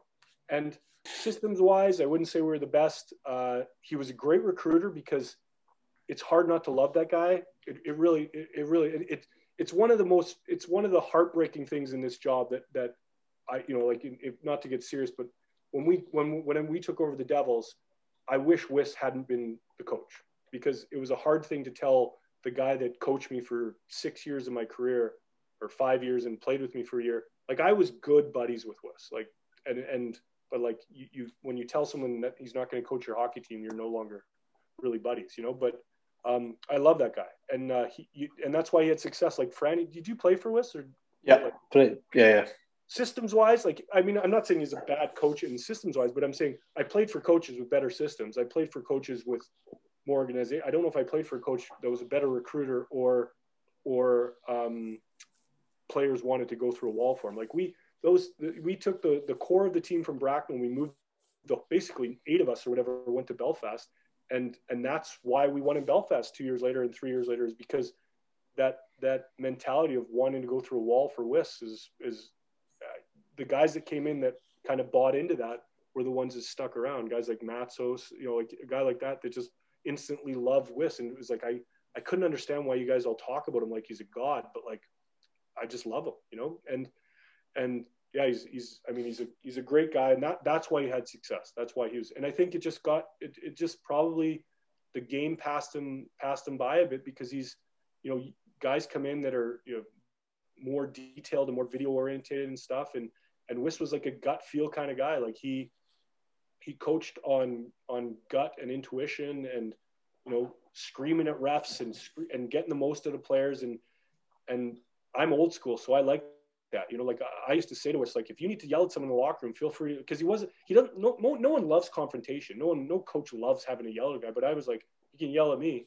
Like if you need to call someone out and bitch or something like that, you can yell at me. But um, I, yeah. He's one. He's one of those that if he yelled, you would genuinely feel bad, with you? Because you know, like you say, he's such a good guy to play for. Um, I, I think one of his big strengths was letting people actually play you know, to, to, their strengths, and he, he, had that trust in them that you know they could go out, so he wasn't overly prescriptive. And uh, yeah, he was a lot of fun to play for. And yeah. I, I, I used to love him yelling at the refs too, especially when he had his false teeth and they used to come flying out. And, and then you're just absolutely doing everything you can not to burst out laughing on the bench. you, know, you know what he did really well? It's probably like if you read a lot of leadership books and stuff like that. And I know, I know he didn't do it because he was like doing it from training or from reading up on it. He just had this way that he he included everyone. He's a he's a great listener. Like he he listens to you very well, and he's and and whether it's fake, but he takes an interest in ever. So like if you're in a room and say your wife's there and she's never been to a, a team event or anything, Whistle spend half an hour talking to her and make her laugh, and you'll look over and all of a sudden they're drinking buddies, and like he is such a good people person. Like I always thought that if he if he was he'd be a hell of a sales guy, you know, like just to just to come and oh, there's Wiss, tell a few stories, talk a few, you know, have a few laughs. He just, you just love him. And, and, uh, and he was really good at that. And, and, and, you know, when he got better in, in, in Belfast and, you know, like you, he, him and his wife would have you and one other couple over for dinner, nothing crazy, just like, just no reason, not because he thinks you need it or he just, every year he kind of rotate through the team and throughout the year, he just, and it could be, you might have just lost a big game. You might have just won a big game. And, and he's, he's like, no, we're dinner's on Tuesday. You guys, you know, like you and the roughs are coming over. Okay. And you just did. Right. And, and it, it, the guys had enough respect for him that it was never like, you never, you know, thought like, oh, he's my buddy and he's not my coach. But um, yeah, it was, he's, he's, he's, he was good for this game. He really was. Oh, no, another one. sorry, go on, Franny. I was going to say another one of your teammates on, on that Bracknell team was uh, Mark Bernard um, who's now with uh, Chicago. I still did, talk did, to him. Still talk yeah. probably once every two weeks. So yeah, what a career he's made for himself. Did you see that in him when when he was a teammate? Um, I know we we sort of all joke about when he was in uh, Basingstoke and he'd be sort of doing the zamboni before games, he'd be coaching, and then he'd be the goalie. Um, you know, obviously a grafter. But did you see something in him that that was going to that you knew he was going to go far in the game? the one thing I would say is Bernie was great. Like back before, like it sounds ridiculous. Back before the internet was big and people had self or mobile phones, Bernie was great at networking. Like like he stayed in touch with everyone in hockey. Like he, we'd be on a road trip and then and like we'd have be at a hotel and I'd be like, oh, who you who you getting on the payphone with? And he'd be like, oh, I'm calling John Brophy, my old coach from Hampton Roads, just to catch up. And and I'd be like, God, that's like that's weird, but like it's so smart because like when he gets a job, what does he call? He calls like one of his buddies that he played with five years ago. The guy hires him. Then that guy immediately like either moves to a different organization. His first job, he went from being like assistant general manager. The president left. He's the president. Like two weeks later, he's the president of Norfolk, right in, in the American Hockey League, like out of nowhere. And and he's done a tremendous job. And he is a grafter, and that's what I love about Bernie. But like people don't know this. When we played in Bracknell, every Sunday night Bernie drove to London and worked an overnight security guard for like 10 hours. Really? Every wow. Sunday night. And wow. we think like, you cheap mother, because we're like, he's our starting goal. He's probably our highest paid guy. But like Bernie was always like, you got to remember the Canadian dollar at the time was like 2.5, right? So he'd get, I don't know, maybe get 100 pounds cash. It was through some fan that gave him the job, right? And he'd be like, he'd be like, they need someone to do a Sunday night shift for their security. I literally have to go and sit there and basically fall asleep in a chair. And I wake up Monday. You guys have all been hung over because you're at a party at San Lee. I wake up. At, I wake up at eight in the morning. I've, I probably slept four hours instead of eight hours, but I don't really sleep after games and I got 150 quid or whatever it is. That's Canadian. That's 350 or 375 at the time. He's like, that's my monthly mortgage payment at home, you know, for a Sunday night. And he did it, did it for two years that I was there with him. So I just thought he was cheap. I didn't really know he was a grafter, you know. but yeah, I love Bernie. I, I, still talk to him now, and and uh, uh, I really respect. Him. He's won three Stanley Cups with Chicago, and and whenever I I talk hockey and I need some advice, he's one of the first guys I call. So, sorry, Tal. I just wanted to ask you quickly because we're, we're deliberately steering away from asking you about Cardiff Devils as GM. Do, do you remember experiencing Cardiff as a player coming into the old Wales National Ice Rink and yeah. guys like Matulik and William and Mikey Ware and think what, what, what were your memories of Cardiff as a player? I think if I saw Ivan Matulik right now, I might I might seriously still do this. we used to start those games when I was in Bracknell. We would, me and McCosh, Shane McCosh was my D partner. We would like Wiss or whoever would come in and give you the starting lineup, and we'd be like, okay, let's just get through these first two minutes. Like that's like it, it wasn't even like let's try to score in the first two minutes. Like let's just weather the storm. Let's try to get these through. You know, let let Matulik and McWilliam run around and, and run us for two minutes, and then maybe they'll calm down a little, and we can get playing this game. Because like, like you'd line up and you'd be starting, you'd see like Matulik, and you'd be like, this guy like like I I he was one of the first guys where I was like, what is he doing over here? Like go to the NHL. Leave us alone. You know? I just was so good and so big and so strong and like he had that like the, the next guy that I saw with like that barrel that like you know Blair Riley when you see him like in the locker yeah. just like you know like he's huge. He's just big all over. Like Matulik was like that. I was just like my god like go go home. Get out of here. Get back to Edmonton or wherever you wherever you were playing in the NHL just leave leave this league to us. Hands like shovels as well. Yeah.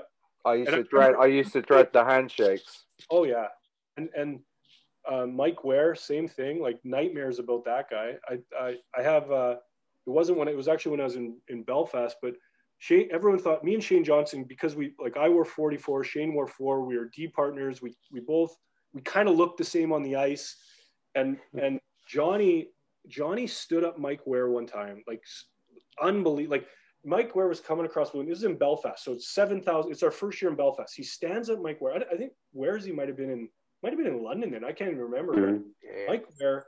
So Johnny stands him up, like just like hammers him, hammers it, and Mike Ware's just like teetering like this, right?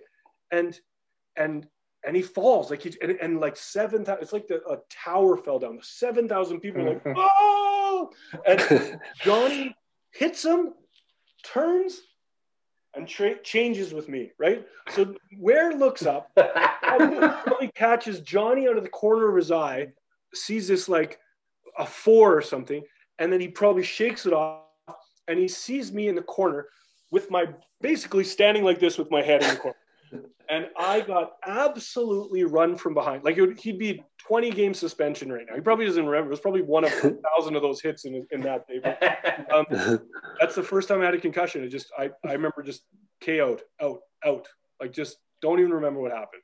And being back on the bench, couldn't remember my name. Played the rest of the game though. solid, solid, protocol right there. Yeah. Solid concussion protocol and if I tell the story in like five minutes, you'll know that there was no lasting effect. There was no.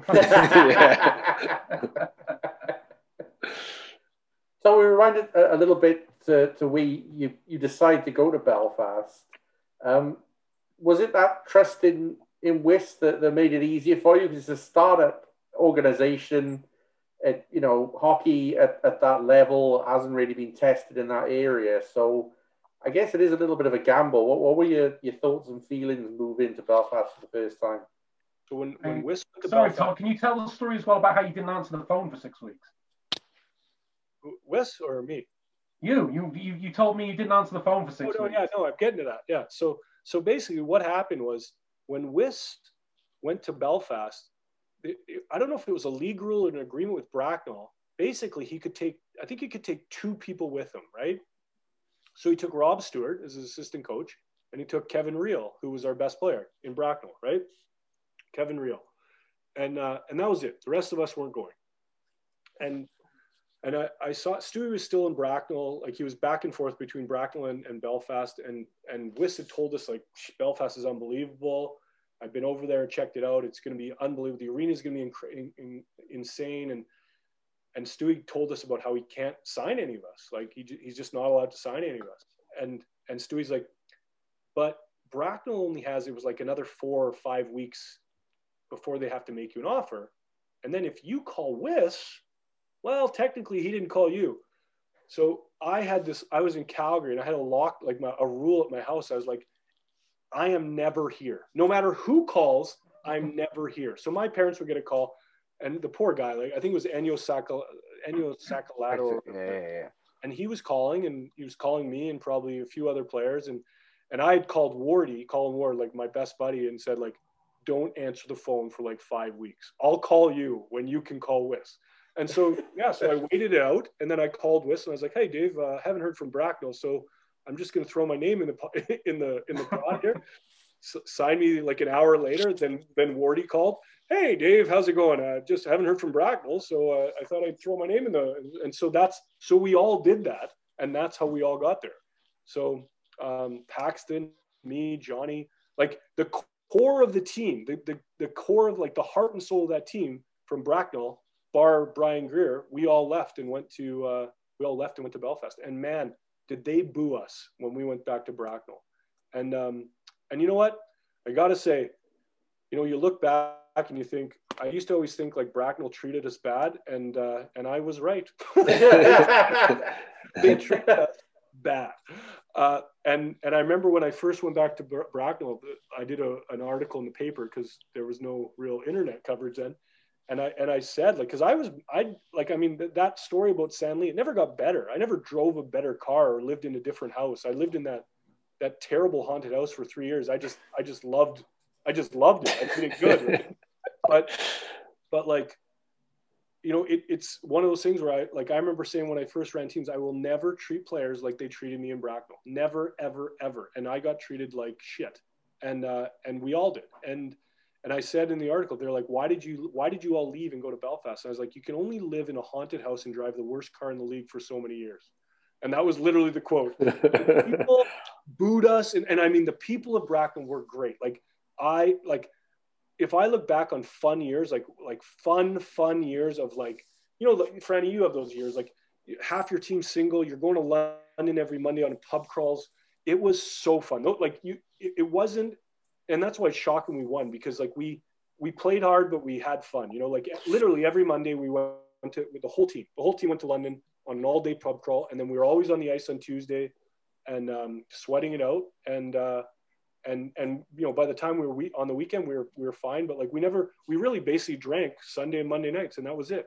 But but yeah like it was a fun it was a fun year and, and so I, I look back on bracknell very fondly but yeah, they, they couldn't have treated us worse. They didn't they didn't give a shit about us at all. You know, like you are you are just another employee there, and I I I have a tough time arguing with anyone that would try to tell me different. You know, even and you know and I the, you know John Nike has passed on now, but um, still doesn't mean that he treated us well. He, he wasn't he wasn't good to us. When when we I'll give you an example. When we won the league, he brought in a bunch of empty champagne bottles, expensive champagne bottles and we had to take a picture like he bought us expensive champagne. we have a picture, this picture of all of us holding champagne bottles, and they were all empty, and we never got any champagne. Wow. Wow. So um, that's the kind of th- stuff. And and yeah, we drove a we drove terrible cars and lived in terrible houses. So I'm not surprised that the Bracknell Bees were not in this uh, not in the league very long. So Todd, when you when you went to Belfast, sorry, and, and I promise this is the last one, and you might not want to answer this, but uh, away from hockey, I'm always interested in the in the human side. Did, did you kind of because you're a clued up guy, did you realize it was a bigger project? Did you realize it was, I guess, pretty political over there, or, or, or was it just hockey for you? I knew it was political because my um, my grandmother was from from Northern Ireland. So, um, so I have an Irish passport actually. So, um, and and uh, my parents freaked out when I signed in Belfast. Like, like my mom was crying. I think I don't I don't know if, if maybe I'm exaggerating that they freaked out, but they certainly were a little concerned because you know it was kind of the old country that no one really talked about and and I mean growing up in Canada you learn a lot about the troubles and you learn all about Northern Ireland and and um, and it's I mean until you live over there you cannot fully like one thing I noticed about Northern Ireland is once you get out of there like it, you're engrossed in it. You you you have to learn about it. It's such an important part of their culture. And and i read so many books about the troubles and about because it's very interesting and, and you can experience it right then and there. You can you you want to know the pub that something happened in you can go to that pub. You can drive down the, the peace line. You can you know these counties where things were happening. Like it's it's really interesting. But like it's recent and and yeah my parents were worried I, I the funny thing is like the, the guys that I, I i played summer hockey with like loads of guys that played pro all over europe and um, my last day that that i went uh, they're all like, like, and I mean, these are guys. There's guys that played in the NHL. There's guys that played in the American League, Swiss League, all over the world, and uh, they're all they're all kind of giggling. We're, we're, playing like shinny pickup hockey. We, we do it three days a week for all of July, kind of thing. And they're all like, "Hey, we got you something," and I'm like, "What? What?" And like, you know, some of the guys you think they don't even know my name. They're like, "No, we got you something. We got you something." And there was this big present wrapped up, and and what it was is, so I open it up, and it's a hockey stick with a round mirror duct taped on it. And they're like, this, this is to check for bombs. Look your car. and they thought it was the funny. I thought it was to this day. I think it's one of them.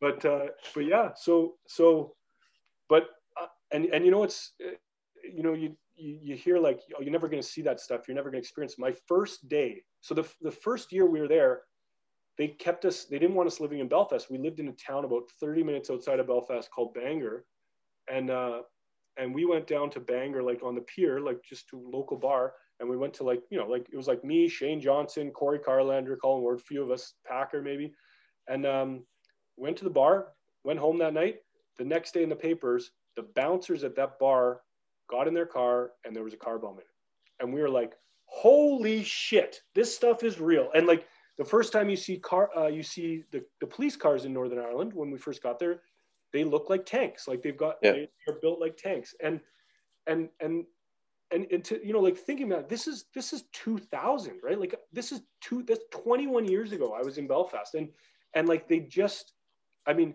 I would say, uh, you know, like as far as a place that's progressed over the last few years, like Belfast to me is one of the great, most best kept secrets in Europe as far as like, like if I had the choice of saying you, you want a great experience for Irish music, culture, pub crawl, skip Dublin, go to Belfast. It's 10 times better. I, I, I could work for the tourist board for Northern. I loved, I loved everything about it. I loved living there. I loved my, the, the setup I had there. I loved the Giants. I loved the arena. My wife loved it there. Our kid was born there. Like I would move back there in a heartbeat. I, I loved it. Loved loved every bit about it, and couldn't recommend it enough. And, and that's why the, the the pub crawl, the the double header we have in Belfast every year is so fun. We take all our sponsors there, and and I feel like I'm back in my town. And like we had some, we had a lot of success there as a player and as a general manager. And and honestly, I would have never left. I, I was very content there. It's a great place to live, and I think people don't realize how good it is. The people there don't realize how good it is because it's kind of like you know, they're always kind of like, oh, they're, they, you know, no one really thinks about them. They think of in, in, the UK, it's England first, then Scotland, then Wales, then somewhere down the line, it's Northern Ireland. And it's a great place to live. It really is. So, how much do you think you talked about, you know, uh, being 20 years and how, how progressive it's been? How much do you think the Giants did have an effect? Uh, you know, the tagline has always been in the land of the Giants, everyone is equal. Um, do, you, do you think it's had a, you know, a real positive effect on that area? I think. Um, by the way, John, I do like living Cardiff more. I know I just pumped the tires. just, just, in case players are watching this, I do like Belfast more, or uh, I do like. oh, oh, oh, oh, um, Use the helps make a note. um, I, I, I, generally do, and we could talk about that why and why, but uh, there's no point. But um, as far as an impact on the community, I don't think there's a team in the world that could have more of an impact on the community than Belfast Giants. And and I know I'm not with them now, but you got to give them props for what they did for that. For like, I mean, mm-hmm. they and I'm not saying they, you know, they mended the the peace in Northern Ireland or anything, but like, man, that is that that was something. It was it was so like it's it's it sounds cheesy, but you felt like you were a part of something bigger. You really did. Like, I mean, they they did a good job of kind of like educating you on it. And the players we had, I think Wiss knew to recruit as as much as he had to recruit good players, he had to recruit good talkers too. Because we talked and we networked and we went to events and we, I mean, we went to an event. Uh, me and Colin Ward went to the Belfast Sports Awards in like 2001, and uh, maybe 2000. Well, the first year might have been in January 2001, and um, and we went to, and this is my knowledge of sport, John. You'll you'll hate me for this, and and apologies to everyone in Northern Ireland if you're watching this.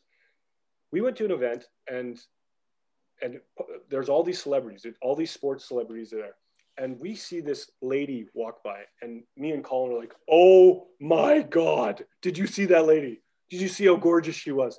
And one of the guys at our table goes, "Keep it quiet, keep, keep it quiet, man." That's Alex Best. And I'm like, who's Alex Best? like, that's that's George Best's wife. And I'm like, who's George Best? to a table of Northern Ireland sports reporters, I say, who's George Best? Oh, to this day, it makes me cringe thinking that those. He's only got an airport named after him. Yeah, I got an education in in why George Best is the greatest player in the world. And God forbid, like what a dumb thing to say, but but uh, but like we were signing autographs that night, and and at that event with guys like George Best and Tony McCoy, and people were coming up to the Belfast Giants to get their autographs because they were just so shocked that there was hockey. And like our first game, there was seven thousand people there watching our warm up because they had no clue what was going on, and and there were events like I remember being in an event where we we we got to the bar after Harp was our sponsor, Harp Lager, and we got to the bar after the game, and there were so many students at the bar that the bouncers are like, "Look, we can lift you up on the crowd, but you're gonna have to crowd surf to the stage." And and I'm 24, 25. I'm like, happy, absolutely, like lift me up, buddy. So there we are, and we, me and Jeff Hoad are literally crowd surfing over students, right? And he just he just goes he just looks over and he goes we're rock stars man. We're rock stars. wasn't there seven foot cutouts of paxton outside every pub in belfast pretty every much? pub, i remember those. Belfast, every pub in belfast had a cutout of pax uh, yeah. paxton schulte. They wanted us to call him the fridge paxton the fridge schulte. And uh, uh, yeah it, we were everywhere. We, we had these gold cards from harp where we could go to any pub and get a free pint literally like like a credit card. Uh, Wiss had a, a keg and as a keg and you know glass glasses in his garage, and and the people in his neighborhood, I don't, I they, they did some jobs that people don't tell you they did in Northern Ireland for for security reasons. They would be in his garage drinking beer after their shift was done and and yeah, we would pop by the garage and have a couple pints of harp with Wiss sometimes. It was like he was running a, a, bar. It was it was hilarious. And they they'd back up the harp truck once a month and they'd back up and give you four cases of harp. And um, yeah, it was it was it was like that for three years, and then reality set in and realized that they'd spent all their money and lost all their money, and mm. that's you know that was kind of the demise of the Super League. But um, yeah, we were- Todd, Go, going back to the TV interviews and stuff, what what was the uh, the interview you told me about one time with the song lyrics? Oh, we met Lionel Richie, and uh, we tried. To, we, Lionel Richie was on the show with us, so me and Colin Ward were in the green room, and we were like, "Let's try to get as many Lionel Richie songs into the conversation as possible." And and and Wardy's like, "Okay, what what can we get? Like dancing on the ceiling, like you know, once, twice, three times, lady." And I was like, "I got it." So we met him, and I just went hello. And and you walked out. yeah. yeah, we had yeah. It was funny. We used to get we used to get paid for TV appearances then. Uh, like we'd go on go on like these talk shows, and then they'd be like, "Can you just uh, send us your information?" And we get like 200 pounds to be on TV. So like you do like a a BBC interview, and you get 200 pounds. Those days are long gone. That doesn't happen anymore. But um, yeah, it was, it was it was crazy. It was Let's say the first the first year when we used to go out to do games, fair play to the organisation. They used to pick us up from the airport. They they put us out on the black. Uh, remember the black cab tours and stuff like that. So even as like an official going over, you still get all the history. You'd get the gold cards, going in the pubs after games and stuff. We were royally looked after over there. It was amazing. It was a great. And, that, and, and that's why us as the visiting team never got any calls. yeah, yeah, that's why you always get them at home, Franny. But also, Yeah. teams teams loved coming to Belfast because it was like a, it was the only road trip where you stayed in a hotel pretty much, you know. Yeah. And, and for us, like And- we stayed in hotels every weekend. It, it got ridiculous. Like our travel was terrible, but um, totally. I, I remember when we played, you used to play a lot of midweek games, didn't you? Because maybe the arena was booked on the weekend. So it'd be a midweek game, and obviously you're not flying back till the next day. So that meant an automatic team night out, no game the next day. And I remember when Wiss was our coach, actually in, in Cardiff, and uh, it was me, Jonna, Phil Hill, and uh, he said, I think we may have been playing on the Thursday, and then we got a game on a Saturday. So he doesn't want to get us too boozed up. So he's like, whatever you do, do not get in at three in the morning. So we're out in Belfast and we're having the time of our lives. And then we find another bar. The bars normally shut quite early, but then we find like maybe it was Thompson's garage or somewhere else. And uh, we go in there and it goes to two o'clock. And then it's coming near three o'clock. And we're like, boys, we said, do not come in at three o'clock. So we're going to have to stay out a bit longer. So, so that was us. We stayed out the whole night then, and then uh, got straight on the plane. I think. Uh, oh no! and actually, we had practice the next day, and uh, Wiss called off practice after about five minutes because it was a write-off. And uh, we said, "Wiss, you just said don't come in at three o'clock," and we didn't. We're following your instructions. But, but you know, on the hockey side of things, it was, you know, like two two of the best teams I ever played on. Um, the second and third year in Belfast. The, the the year we won the league, I think we clinched by January, and then we we clinched in Bracknell actually, and then the third year when we won the playoffs, that was like Stevie Thornton came from London that year. Um, that's probably why I'm such good buddies with Thorts, but that was a hell of a team too. A lot a lot of fun. Like that, the Super League was. I mean, it was incredible hockey. It really was. We went to Europe that year. We beat Davos um, in the in the what was it called back then? The Europa or the that was the Europa League, Con- Continental Cup. Snell Cup. Yeah, when I was looking back at the rosters earlier, Todd, one one thing that like blew my mind on that is I forgot how small the rosters were on those uh, Super League teams. Like the year that you had, the year that you were the league champions in 0102, you had 5D, 10 forwards, not just like to end the season, but that was the whole year. Not one player up, not one player, you know, and that's and it's crazy because like and that's it. it's crazy to think of that because yeah, like we had we played five. I think my whole professional career we played five D. Yeah. Five defense, and and I if there was a sixth defenseman, I'd be like, this sucks. It's like we have no ice time, and now and maybe this maybe it's fast. It is faster now, but like. I just I I don't know. I just I was always a guy that loved being on the ice. So and and yeah, you you'd play you dress ten forwards, like nine or ten forwards, and Mhm. and if there were injuries, I, I actually don't even. I, I assume we just like, I think we just went down to four defense and then played nine forwards. Like we always had nine forwards. Like the year and the next year, we uh, Sheffield had gone four lines, and so we had we actually had eleven forwards and sixty. Or no, we had we had ten forwards and sixty, and then we changed it to eleven forwards and five D because we needed to kind of go four lines, and, and, especially in the European games. But um, yeah, it's crazy to think of that. You know, you look at some of the team pictures, and you're like, there's four guys missing. You know but yeah, but yeah, some some ama- I, it's one of the things like I'm very very proud to have been a Belfast Giant, like to play for the Belfast Giants. I know they're our big rival now, and probably probably because you know I left there to come here and stuff, but you know I, I was very proud to play for him, and I was very proud to get to to run the team. It was a lot of fun.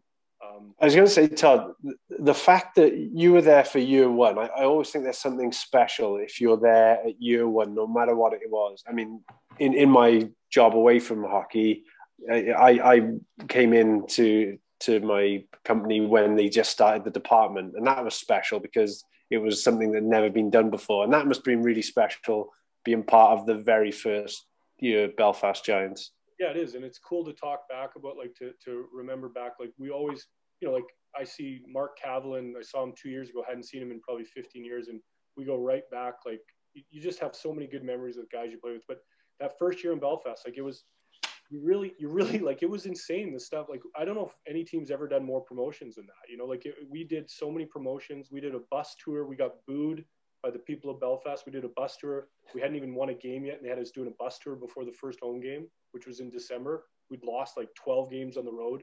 People were booing us, like, "Go home, you washed up Canadians." and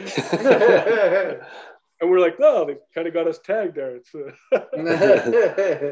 Ranny, enough of the nice stuff, though. Are you, are you going to finally call Todd out about uh, costing us the league title and the Tyler Michelle incident? yeah, yeah, okay, yeah. Since we're moving on to him as a GM, so you take over as a GM 2000 and was it 2007 midway through the season?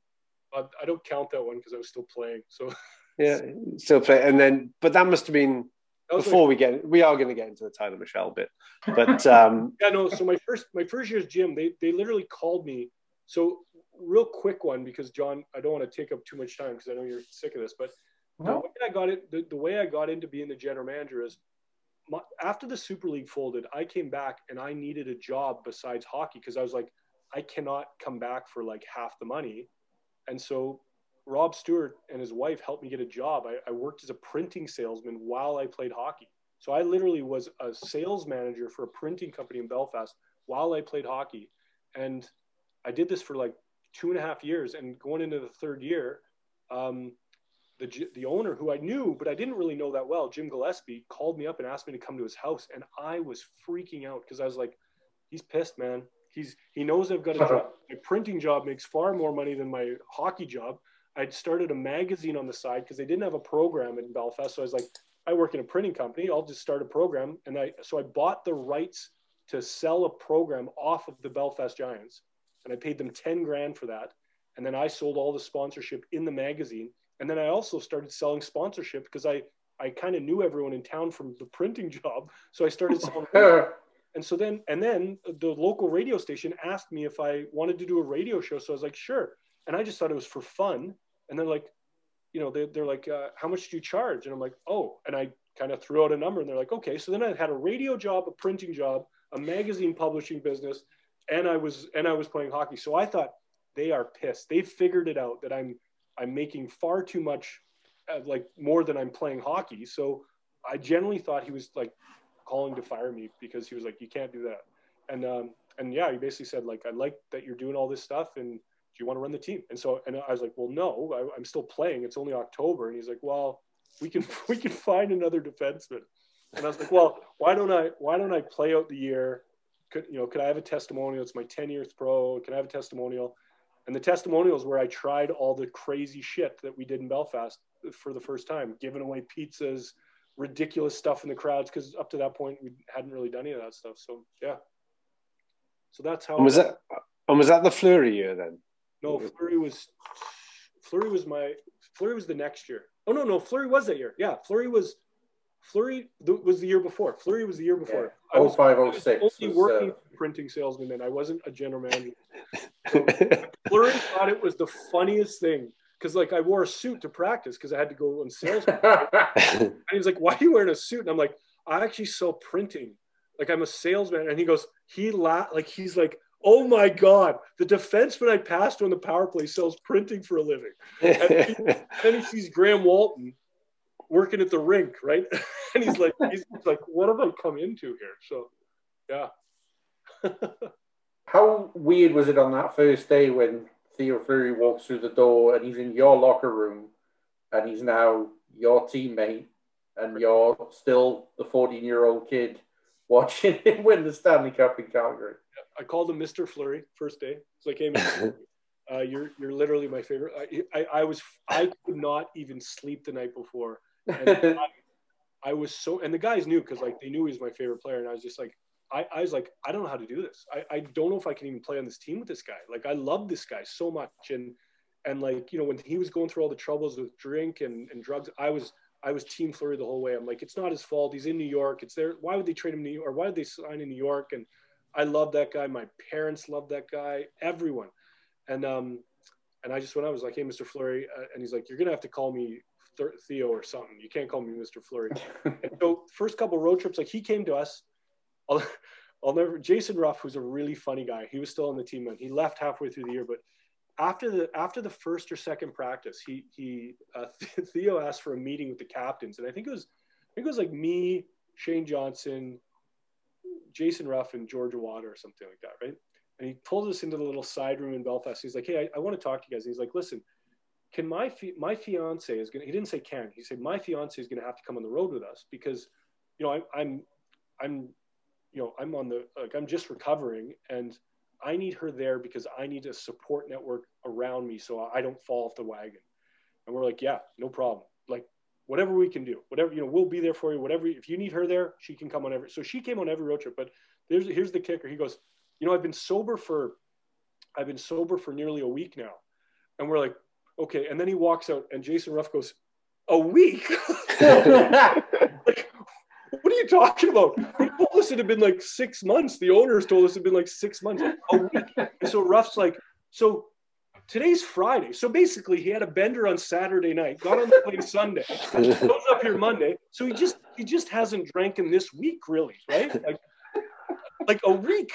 And uh, and yeah, and, and to, in fairness to Fleury, great teammate. Didn't didn't get in any, didn't touch drink, didn't do like he he he's the only human. I, I told him when he left, I was like, you know what, you're gonna go down in history as the only human to move to Ireland to sober up. and it's true. And and great guy, great teammate. Uh, you know, bought us all drinks when we went on the road. Like came to the bar, didn't drink, just hung out with the team, told stories. And we we were all nervous about asking him about stories, right? And because like if I have a story about Neil Francis and Andrew Lord, he's got a story about Wayne Gretzky and Mark Messier. His stories are way better than my stories. And and um, he uh, yeah, like it was the first road trip or something. We were all kind of like talking, like, we should ask him, we should ask.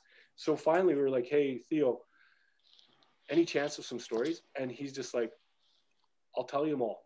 You, you did, and he would hold court after games. He would, he would be drinking a, a Fanta orange, and we'd all have pints, which was actually nice because like it's probably tough to see us all drinking, right? But like hmm. he would just drink Fanta, and he would hold court and tell us stories and and and we kind of we all agreed sideline from Theo. We all said like one of us always stays back with him. Like one of us, if we all go to the bar, we rotate. One one of us always stay back with him and his fiance until they go to bed because he's a great teammate. One of us always so on the road.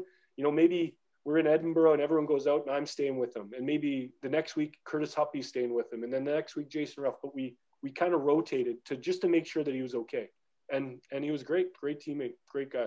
What are your memories of that crazy game against Cardiff where it's a sellout rink and Theo and Ed Courtenay maybe uh, lost their head a little bit with Nigel Boniface. And you didn't clinch the league in front of the sellout crowd. And maybe the bill for sticks went up a little bit towards the end of the year. So uh, maybe the, the producer can edit in a clip of Ed Courtenay throwing the sticks. Here. I've got it.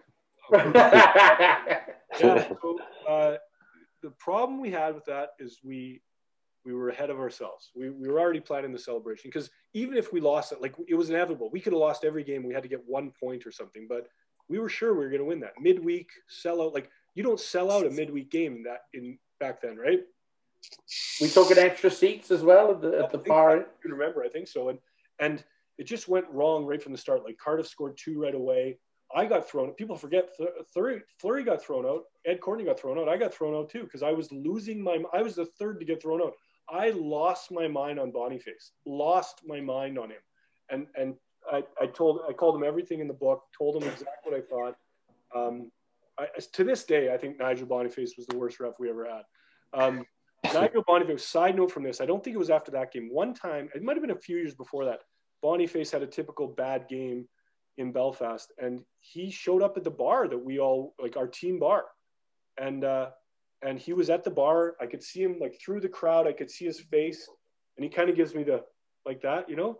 And I'm like, and I go and talk to the doorman. I'm like, can you please go get that guy in a suit and escort him and his friends out of the bar? And the literally went and grabbed him and the other two officials and just took them straight out of the bar. I'm so hoping the other official was, was Hubs. Yeah. I think it might have been Hickson. Actually. yeah, it, it might have been Hicksy. Hicksy and um, Hicksy and Bonnie did lots of uh, games back then, but um, Uh, let, but, uh, let's just, I- let's I- just say there was when when the allocations came out and you saw who so the referee were who your referee was, then um, some you look forward to, some you didn't look forward to because you'd end up having a busier night than you should have. Nigel might have been on that second list. and but yeah, so like we screwed up and it was embarrassing and Ed lost his rag and threw sticks and gloves and helmets on the on the ice and Fleury lost his mind. And then they got suspended for like five games each or something. And and like we couldn't win then. Like I hate to say it, we like think of the lineup. We they were our top two scorers, top two in the league, our best two players, our coach. And I remember it was so embarrassing. Like we we would be sitting there and be like me and George Awada trying to trying to convince the team that we can beat and like we're going into Basingstoke and we need like a point, a tie in Basingstoke. And and Ed and them are up in the corner watching us. And like you're you're like you could just see them like shaking their head at how bad we were without them. It was just like and I think we lost like four in a row. And then and then then the the last place Edinburgh Capitals beat like Newcastle in Newcastle or something like that. So we won the league because we like we had six chances or four chances to win it. We lost them all. We won the league on a Sunday night because the Edinburgh Capitals beat the Newcastle Vipers and we got a point or they they they could mathematically not catch us anymore. And back then like there was like a IH update website, you know, like a really crappy website and we, you were just all refreshing and it was very it was unreliable because some nights like you'd have the score like two one for Edinburgh, then it was two one Newcastle, then it was two one like it, it, they kept getting wrong, and so then it stopped, and then it went no more updates, and we're all calling each other like, did they win or did they lose? I don't know. I, I last time I saw it was two one Edinburgh. Last time I saw it was two one Newcastle. we're trying to figure out, and then finally someone called the rink manager in Edinburgh, wherever the game was, and like, what what was the final score? And they told us, and then we then like we had to ring. We didn't have cell phone. Like, we had to ring around, and we called everyone. Like, meet at the bar in half an hour. We just won the league. yeah, and, and Fleury came and, and bought everyone drinks, and we celebrated. And he didn't touch it. He just sat there, and, and him and his girlfriend sat there and and partied with us. And and yeah, and it's it's funny because like as every like imagine you've won the league and you're waiting for your 15 or 16 teammates to come through the door and you're just every time someone comes through the door, it's, you're re-celebrating, right? Like ah, because this guy comes through the door, and it was it was a lot of fun, but like a terrible way to win it. Terrible way. To win it. Um, I think we we were just playing to get a night out. If we won in Belfast, we were having a good night out in the midweek, and uh, that's what that was. That's what we were playing for. Did it mean something to you, Todd, when Fleury went back? And yeah, I know it was symbolic, but the fact he got to finish as a flame was that was that a nice touch? Yeah, yeah. So, and and I'll never forget. He did a great interview because he he went back. I mean, it was three or four years later that he was actually back with the Flames. It wasn't the next year. It was maybe two years later, and they took him and they and he got in sick shape. He worked out all summer and he was playing exhibition games. And his last game, they uh, they went into a shootout and it was sold out in the in in the Saddledome. And Fleury got to be the last shooter and he scored and he and he won the game. And it was they described it like it was game seven Stanley Cup playoffs, but it was an exhibition game. It was sold out because Fleury is that popular. Like he was so popular in Calgary. And and after the game, I remember watching the press conference. And I mean, this is preseason. No one no one even cares about preseason. And they interviewed and they said, Is it tough? Because like they I think after the game they said like Theoren Fleury is gonna be, you know, cut from the squad and and and um and they said, Theoren, is it is it tough that that you know you're you you didn't you didn't make it back? Like you, you know this long road and everything you did and fought alcoholism is it tough that you didn't make it back? And his response was great. He was just like what are you talking about? I just scored the overtime winner. I just scored the and and i just thought that's the best like if you know him that's him right? Like yeah. what are you talking about? I just scored I, I i made it back. I just did all that work. What do you mean? I oh you did all that work for nothing? No I, what do you mean? I just scored. I just scored the the shootout winner. And and that was it. That was that was him done. And I think it was it was great. I think like I thought maybe someone would have taken him for PR purely because and because he's that good on the power play, and I thought the Flames might have done it, but because they weren't that good that year. But I think it might have been a huge distraction too because he's he was so it was probably like Michael Jordan going back to the Washington Wizards years after Chicago. You know?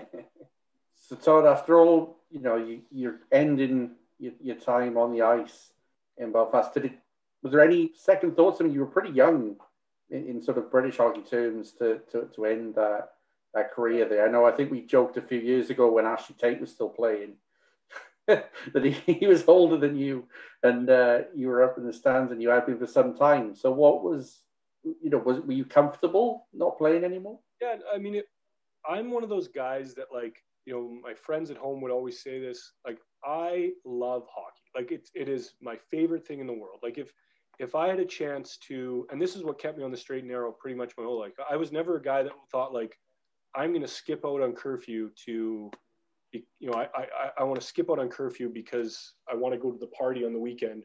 And my coach said be home at midnight, and I'm coming home at two in the morning for on a Friday night, and we have a game Saturday. Like I I was so straight and narrow because hockey. And like, and if people said like, "What's your dream day?" I'd be like, wake up, call my buddies, go play pickup hockey, go home, you know, maybe watch a game. Like I love it and I love playing it. It was my favorite thing to do.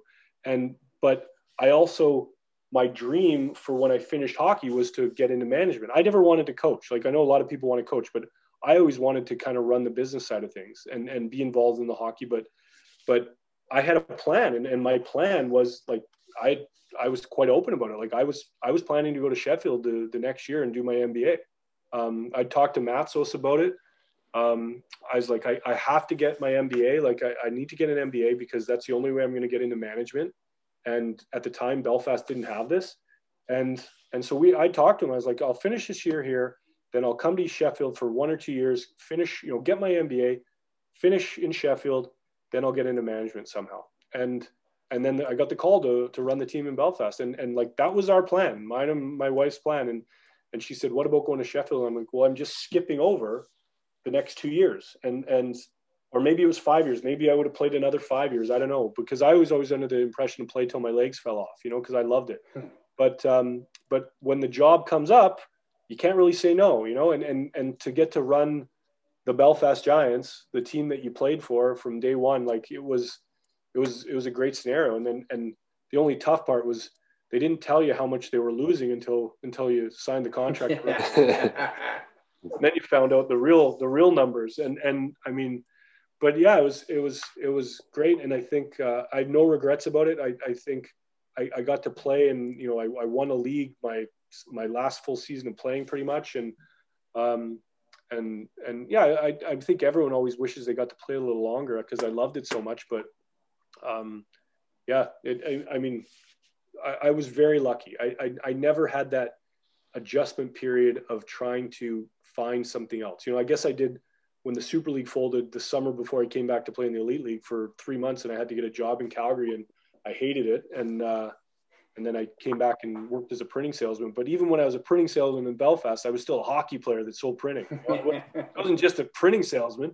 And um, but like, yeah, I, I, I mean, I, I, I don't know. I, I, I, have had other job opportunities and and to maybe move into the business side of hockey, just business side. But I love being involved in the playing side, and I'm not I'm not nearly as involved as Franny is, or ever as much. You know, I got a lot of credit for recruitment that I never did. I I, I was minorly involved in a few players, but I love talking hockey. I love being in on decisions. Uh, me and Franny and Lordo could talk for hours about players. It never gets old.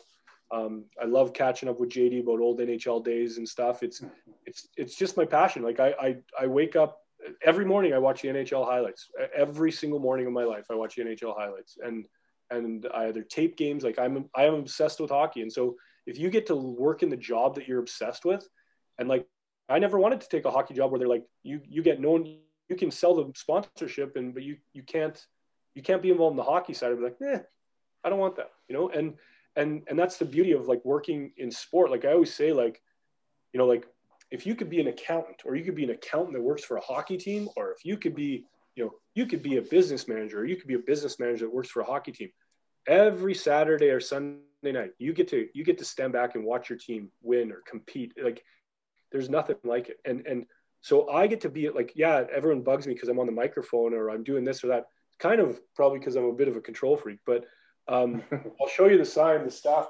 Well, this is from Fee. I don't know if you can read it. That's my sign that Fee giving off. It says, "I can be flexible as long as everything is exactly the way I want it. I'm totally flexible." So, that work for me. They, they know how I am, but but like I, you know, like I found my calling. Like I, I think anything that I was okay at, I think I was an average hockey player that got probably a little bit more time than he should have deserved because he liked it so much. But I think that I've done better things off the ice than, than I ever did on the ice. And, and I, like in Belfast, I felt so responsible for that organization when, when I was running it. I felt like I couldn't let this fail. And I mean, it was, no one would ever know how close it was to failing in Belfast for a lot of years. And uh, good people held it together I had great staff there, and and then I came here and like I always say like I, love Belfast. They're, like coming to Cardiff, it it it got people love hockey here, and and like that's that that's what I love about this place is like I am surrounded by people that like hockey as much as I, and and I didn't have that in Belfast. You know, like I, I got to be honest with you. Um, there's people that liked it, but like they don't they don't love it, and the fans like it. There's some that are very passionate. They were still when I was there, they were still learning the game. A lot of them, right? And and um, and there's some very knowledgeable people in hockey in, in Belfast now, but like I think there's a lot of fans in Cardiff that have been watching hockey for 30 years, 35 years. That's a long time, and they're passionate and they love it. And um, you know, the fan base here is what attracted us to us. Like it's it's Franny did a good job selling it to us, but like man, hmm. when you could watch and look at this organization, think they are in the they are in. If you think of ebbs and flows of a franchise, you couldn't have been lower. Absolutely, we we got to take over this great storied franchise at the lowest point in its history, I would say. Wouldn't you say, Franny? Lowest yep. point in history? 100%. Yeah. And, and that's a great time to take something over. I can't thank the guys, the owners that, uh, that supported this. And I can't thank Franny enough for like making the call. And it wasn't, he wasn't calling to get me there. He was calling to get someone else out. but it just, uh, it was the right time for me and, and for Steve and them. And, and would you ever have thought, Franny? And I know we've never really like we've never really talked about it that detailed. Like maybe over a few beers after we win something, but would you have ever imagined it would go this well? No, it, it was when I was having those conversations, and it was as a friend. You know, we'd we'd met a number of times, uh, probably through Sam's, and uh, you know, and then got to know each other. And it was, yeah, it was calling for a bit of advice. And you know, w- when you said that time, well, I know someone that wants to buy a team, but um, thing is that they'll want me to run it and i was like oh my god this is just perfect this is because i think at first maybe you thought that i wanted to take over a team or whatever but you know it was it was literally i knew that this this club needed um, new ownership to to get us back to where we belong. And uh, when you uttered those words yeah I, I know someone. I was like well where are they? Get them go get them now you know? And yeah. but they, but they're going to want me to come with them. And i'm like and? Would you?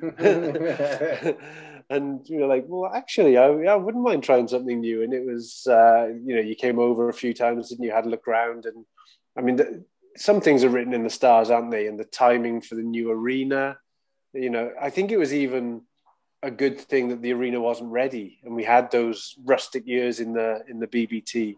You know, where you're sitting in a Portakabin out the back the, in the car park, and uh, you know all, all the stories that we've told about ice tubs made out of uh, big dustbins and and all those things i think it was that you know that that year that first year was special. We, we've spoken about it with um, guys like wally and you know bringing that great group of guys. And you know there's a theme that's running through the whole thing speaking to Vez about that that first year that the devils won the super league um, and the group of guys and the bond that they all had and how it translated on the ice. Same thing first year that you guys took over. and We had that that team with just special, special people, and uh, you know we've been lucky enough to to carry that on. But um, yeah, it's it's crazy how how a couple of phone calls and um, I always thought that I was maybe bugging you a bit when I kept on ringing and uh, saying about, about those friends of yours that you said might be interested. Any news on them yet? But uh, no, sure enough. Probably because I hadn't told my wife we were moving to Cardiff yet. Yeah, that's why you, that's why you're being all evasive with me. That's, that's crazy talk, Freddie. Let me, let me and I, and I, I do remember that, that when I'm thinking that this is all done deal over the line, he's like, okay, I'm going to have to come over this weekend. Um, and, and before I do, Um, I got to tell my wife that, uh, that we're coming across. and I was like, he hasn't told his wife yet. This is all going to go wrong. But uh, but no, it, You know what's funny about that? I, I came across and um, and I asked Paul Reagan and like and, and I I know some people might have beef with him, but I, I certainly don't really have any beef with him. And uh, I but I asked him I was like, can you recommend a hotel that I can stay at, like a good hotel? I'm bringing my wife to kind of convince her to come across. And you know what he told me? The Future Inn. And I am not I am not like I, I when my house wasn't ready, I had to stay at the Future Inn a lot of nights. I'm not ripping on the Future Inn, but you think like if you're trying to impress your wife to Cardiff, the Hilton, the, the Vale, uh, like Celtic Saint- Manor.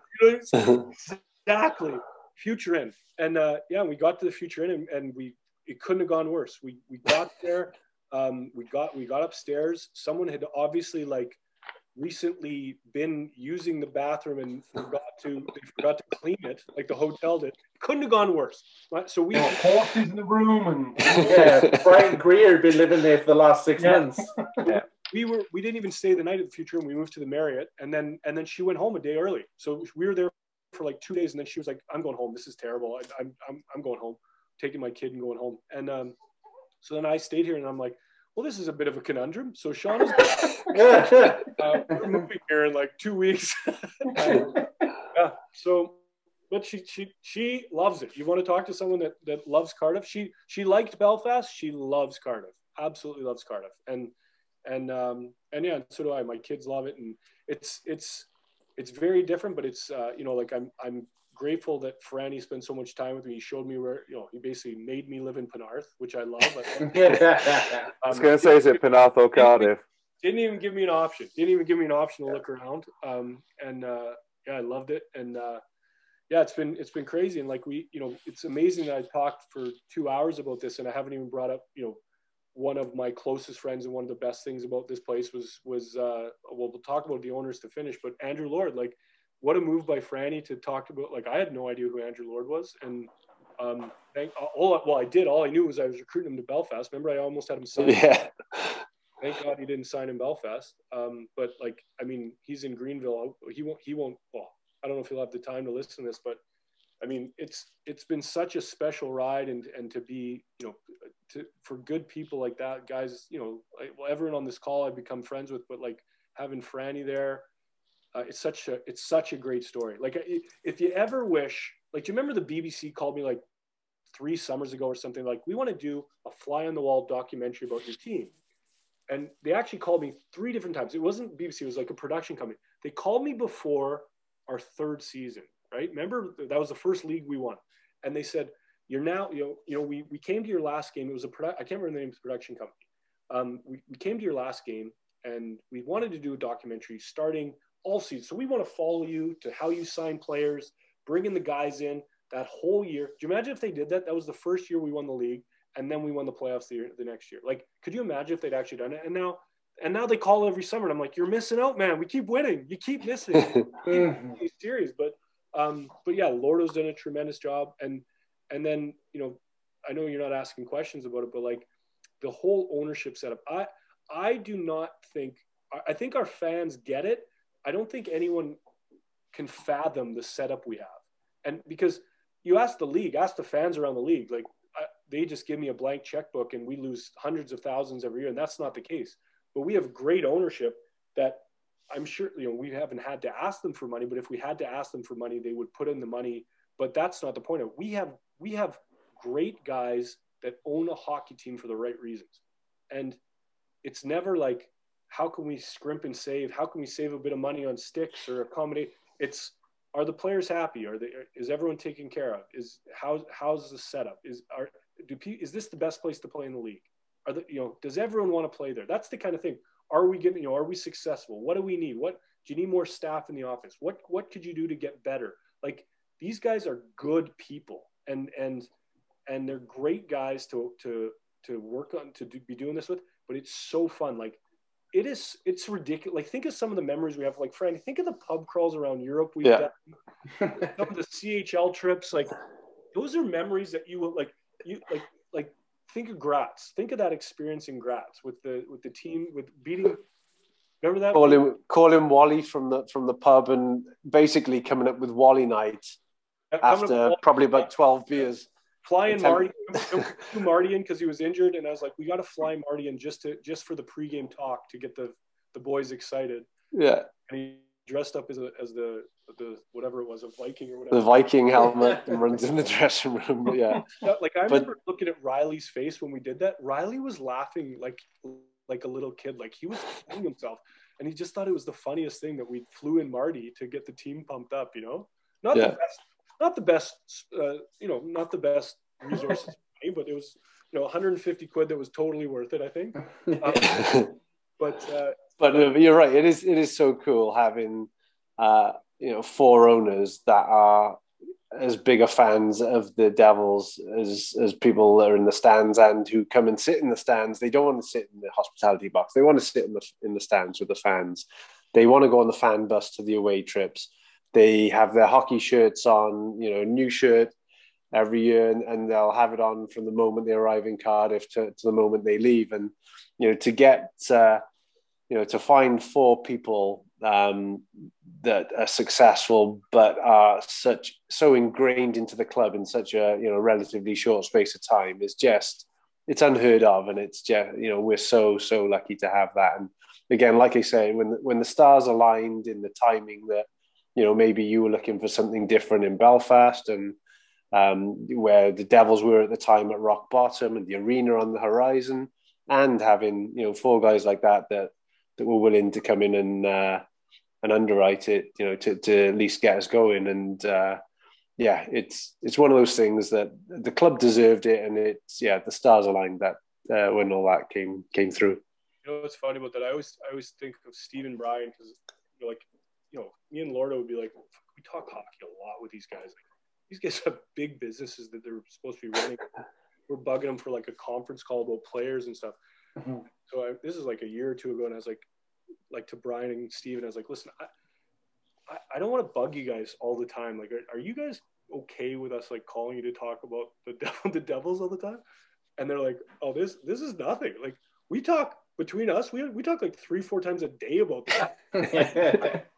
like Parker, Shosty, and Kelly, like they are constantly talking about the devils. Like it's like like I remember talking to their staff, and their staff would be like, they'll bring they'll bring up like the score in a board meeting. You know, like we're having a serious board meeting, and Steve will be like, "Oh, the Devils are up three two, and like it's it's unbelievable, great." You know, so you had a question. Who's scared to have a proper Zorb football rematch though without cheating? Oh my god, I, that still that still scares me. Like, who did Parker hit? Was it was it Alad? Me. Alad. Was it you? Yeah. Oh my god, we haven't seen Alad since. Is he alive? they're, they're still trying to get him out of the zone. I remember when that finished, Franny said, "Is your knee okay?" I said, I, I don't know what you mean." And he said, "When you landed, I thought your ACL had like, I thought oh, your leg you like, buckled, yeah." I couldn't feel a thing. Alad had like, Alad had like ice scrapes. Yeah. Perhaps if you could find my goal though, because it was the best goal ever in the history of yeah, we have a video of it, and it's Sharon, like Brian's wife, just going, Brian! Yeah. Leave him alone! Leave him alone! Didn't they have like proper ice shoes and the whole oh, yeah. sort of thing? And, like, oh, yeah. we, we they totally that. cheated. They totally cheated. Anyway, not that I'm better. I remember taking the laptop in the changing room and seeing Alid coming flying over the net. You're like, yeah, honestly, it's like one of those cartoons, like a bar fight yeah. cartoon, just limbs everywhere. It's ridiculous. Paul Reagan never cheated at all football. I remember trying to commentate as well, and I was just totally out of breath. And it was like something going on. I, I tried to talk into the mic. I was like, I'm done. I'm gassed. Give me a water. Yeah. Uh, we've been we've been spoiled for fun, that's for sure, and it's it's always fun winning, and we've done a lot of that, and and you know like it, you know I'm sure there's I'm sure there's organizations around the league that have have their own special stories of, of how much fun it is there and stuff, and you know like I, I like I said I came from one great organization to to another great organization, so I've been very lucky for that. But yeah, it's been it's been a hell of a ride these last uh, you know until the COVID season. Um, it's been very special, and I think we would have won that league the, the, in 2019-20 season if if COVID hadn't canceled it. But but yeah, well, we're moving forward, and, and I know like there's probably a lot of fans watching if they've stuck it out this long or listened this long, and, and I hope they have. But like, um, you know, one thing I would say is is 2021 22 season. I think um, it's it's a wake up call for sports internationally all across the world, and and you know for us as, as well. You you realize you you've taken a step back and realized if you ever thought fans were important, and everyone does, times it by a thousand. Like you realize when there's no fans in the building how important fans are. And and you know, like the passion that I talk to you about, like my days of watching the Flames or meeting Scott Stevens or or you know waiting for autographs after games like every kid in the stands feels that. And, and our players understand that but like they get it but they're going to get it a whole lot more they are going to understand the value of fans and, and our fan base is going to understand how much we appreciate them because you know, you always say, you know, we wouldn't survive, we wouldn't be here without the fans, but like, we we wouldn't be here without the fans, and that's that's the truth. That's why we're not here this year. you know, like it, it's it's very evident, and I think uh, I hope our fans come back in droves the way the way they have. I hope they uh, they remember that you know the, the passion that I have for hockey. I hope they bring it and and remind remember why they love it. And I think we all do. And I think we're all kind of sitting sitting and waiting for this to to get over and, and get on with the world. You know. Yeah, and I think those listeners that have listened to the Jarrod Skalde interview that we did, um, you know, reading the feedback around that, it was really strong that uh, you can see why we picked him because he's a hockey first guy, very, very passionate about the game. Um, one of the things he talked to us about in the interview, Todd, wasn't it? About he loves the grind of the longer seasons. That's, you know, he talked in, in our podcast as well about when he went over to to Europe, it wasn't as many games and all that. And he loves the grind. He loves being up till you know silly o'clock in the morning, cutting video ready for the next day. Um, and I think um, you know it was always going to be so hard to replace Lordo, who you know was our first ever coach of the new era. Um, I think it's in in some ways it, it's handy that we've had this kind of reset year. Uh, that we're not going straight from Lordo into into Skalde. Um, but you know, it, it's like the it's like the start of the next era. I feel, and um, I'm really excited to to get him over here and uh, and see what he can do, and um, you know, keep our success moving along and uh, and take us to the next level. I totally agree. And you know what? I just want to bring up one thing about the Skalde Skalde interview. I really got chirped about the, the, the whole interview process. You guys are really all over me about the lengthy like about the lengthy interview process. Like Skalde Skalde feels comfortable enough to chirp me about it. You guys are yeah. about Franny was in Franny, who's involved in all of it. Like it, it was long, but it was like yeah, it was fun though. Like it was. Tell, tell we, are we allowed to talk around the the fourth round of the interview? What you did for that? Sure. I don't even remember the fourth round. What did I do?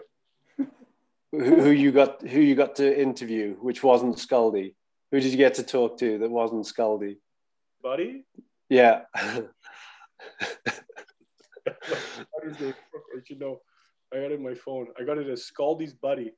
Uh, um, he, I still talk to him. I still uh, Skalde's Ronnie, Ronnie, Skalde's buddy Ronnie.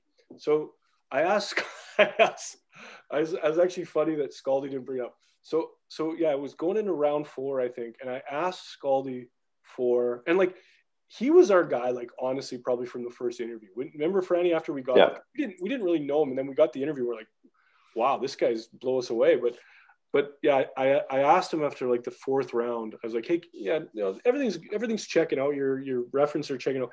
I'm just gonna need, and I asked him for like, I'm just gonna need like the guy, a couple guys that you worked with in this organization, maybe a reference from Cincinnati, and uh, just your best friend.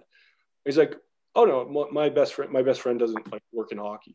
I'm like, no, I'm totally fine with it. I need your best friend. and he's like, what do you mean? I'm like, like you've got a best friend that doesn't play hockey that you still hang out with and have beers with? He's like, yeah.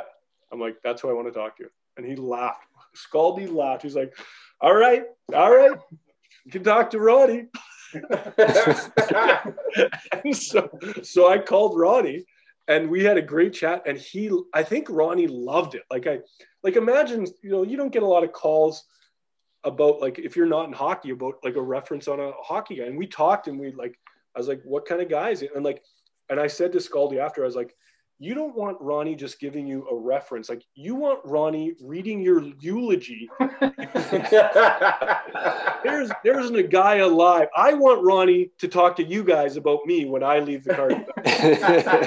like, Ron, Ronnie gave the best description of Skalde, and like he, he basically was like he like he made him out to be like the literally the greatest human being alive, and I and I loved it. And then so I told Skalde about it, and then Skalde's like, you know, if I get this job, Ronnie's going to take all the credit for it. like on on on Skalde's birthday, I got a pic, I got a text from Ronnie, and it was, or I first of all, I text Ronnie on his birthday, and then I got a text from Ronnie on Skalde's birthday, and he sent me a picture of him, in a, and he's got a Devil's hoodie on. so, he's coming over for sure. Yeah, so we're having, we're having Ronnie night. Yeah, yeah, Guys, I'm tapping out. I'm done, and we didn't even cover the Bruins coming over. Ah, that's hey, that's that's episode two. That's episode yeah. yeah. Plenty much, like, much like my interview process, this ran a lot longer than I. hey, but you'll be glad. You'll be glad. Trust me. You, you got to be thorough. You got it's. I, I, can see why some coaches, why some teams have revolving doors. You, if you don't do a lot of interviews, you, I mean, think of think of the first round, Franny. There were some guys that we thought would have been the guy, and we didn't even get him past the first interview. So were there a lot of names that, without naming names, Todd, how, how how prominent are the Devils now? Albeit, okay, still a minor league hockey team, but but were there a lot of credible names who wanted the job? Yeah, yeah, lots. There was there was there was. I mean, if we gave you the list and people recruited by CVs, there's there's some ones that you would have been shocked that you know maybe we didn't get it further than we did, but like yeah. And there, there was some there was some that we actually scratched off because we felt that they were too high, highly qualified for the job because it was, you know, it, it would have been too short a term thing for them, wouldn't it? And we wanted somebody for the long term, and uh, you know, but th- those are the kind of guys throwing their their names in the hat. But also, got like like we're a different structure than a lot of teams, right? Like we, a lot of the guys, you know, we one of the parts of the interview process was cutting video and showing that they knew how to cut video, and like there's some guys that like you know and it's nothing against it but there's coaches that coach at very high levels who have video coaches. And and we explain like if you if you don't cut your own video it's probably not the right job for you because you don't have a video coach here. And and yeah like a great qualified coach might not fit into this because maybe they you know like are you going to be able to cut video for till two in the morning after a saturday game for a sunday game you know? So there's all those factors and and and that's why you know that's why we got the guy. That's why we got the right guy. So, so there we have it. Our conversation with Cardiff Devils managing director Todd Kelman, who was uh, very gracious enough to spend a, a, few hours talking about all of the things um, that shaped his hockey life. And boy, oh boy, can that guy tell a good story. I really, really want to get some sort of, I know he knows them, so maybe a location, location, location for the haunted house. It Kirsty will fill in. The silver carpet's still there. Didn't even mention the, uh, the, the, best, the, the best doner kebab fan in the whole league was in Bracknell, about 400 yards from Bracknell Ice Rink, and he didn't mention it once. but I, I really, that's the first thing I want to do as soon as we get uh, travel restrictions lifted is yeah. is go on a, a, drive down to San Sangli Farm and uh, and check find out the horses, the, find the horses, see if the disco ball's still there, and uh, yeah, go to the dancing room. I'm pretty sure that those parties over the three years probably exercised any poltergeist that was lurking in that farm. I think the, the, safe to say, I think that's uh, episode one of possibly two, three, or possibly four before we get to the. Uh, if we ever did the GM stuff with the Devils, um, I'm I'm I'm sure there's many many stories and uh, still to come from Todd. Yeah, I, have I've spent many a, a night where we've had you know beers after games or Belfast trips where you know you end up naturally in these kind of conversations and funny stories so I thought I would have heard all his stories, but you know, I, I think there was only a couple that I'd heard before, and there was uh, a lot of new ones in there. So yeah, Todd, Todd is uh, has had a, an amazing career, and uh, and lots of fun times along the way. And uh, it was really, really good to get those stories out there tonight. I'll have to watch the episode back. I must admit, I stopped listening halfway through. Um, now, now, now, now, John, come on now. Now we're friends again. Be friends. We're friends. Um, we got, we got it- two bits of housekeeping, haven't we, before we um, wrap up the show tonight? Uh, so it's Franny has made the most exciting discovery of all time, but Hub, do you want to um, uh, talk about a, a good cause that's going on and a, and a guy who, um, you know, we know from the hockey, Gareth Gardner. He's, uh, I'll forgive him, he's a Nottingham Forest fan, but he's genuinely a, very good poke, a very talented cricketer. And uh, he was speaking to you, and uh, we'd like to give reference to a, a little cause he's doing. Yeah, Gareth is uh, knows a, a Devils fan. Um, so JD knows him. He's known to quite a few of the, the Devils fan base. Um, unfortunately, he lost a friend, Peter Edwards, who's uh, another Devils fan. Um, passed away recently, been on dialysis for a, a long time. And Gareth wanted to do something in lockdown in his memory, so he set um, he set himself a task to walk round. Um, it's run by a company called End to End. So it's like one of these uh, challenges where over the course of the year, you, you basically walk what would be the le- the length of Wales, like coast to coast, um, start from Chepstow, following it around the coast and all the way back down again. Um, he's done 320 miles since the 3rd of January um, this year, and he's trying to get ahead of the game um, before obviously lockdown finishes. On, on the walking path, he would be just past Milford Haven in West Wales. Um, he's trying to raise three thousand pounds. Um, he's about a third of the way there at the moment, so um, it's a huge, huge effort for a, great cause. And we'll put the details out on Twitter, and we'll put the link on the YouTube video and stuff. So um, it's a great effort, great, great thing he's doing, and um, wish him all the best in his fundraising. Here, here.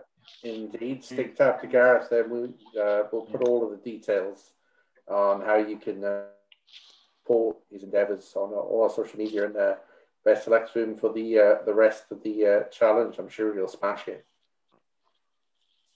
But there's there's Yeah, he's something done almost 400 special. miles, and he's yeah, he's done only four, almost 400 miles, and he's only halfway through the Todd Kelman episode. So, uh,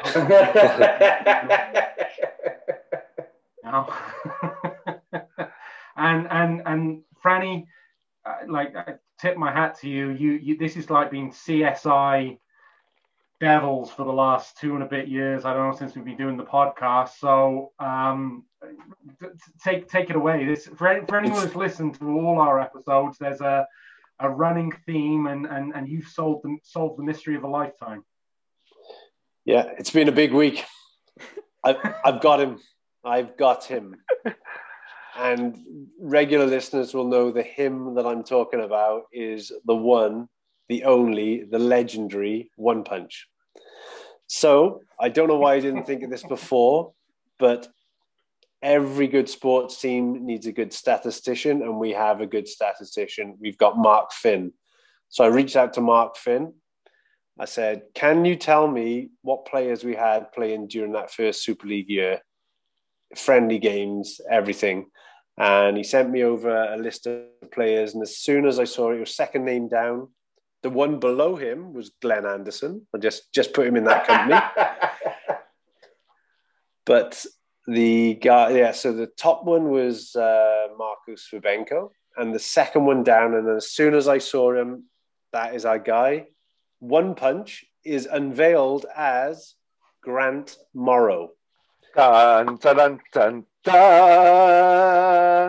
So I want to also tell you that Grant Morrow is from Vancouver.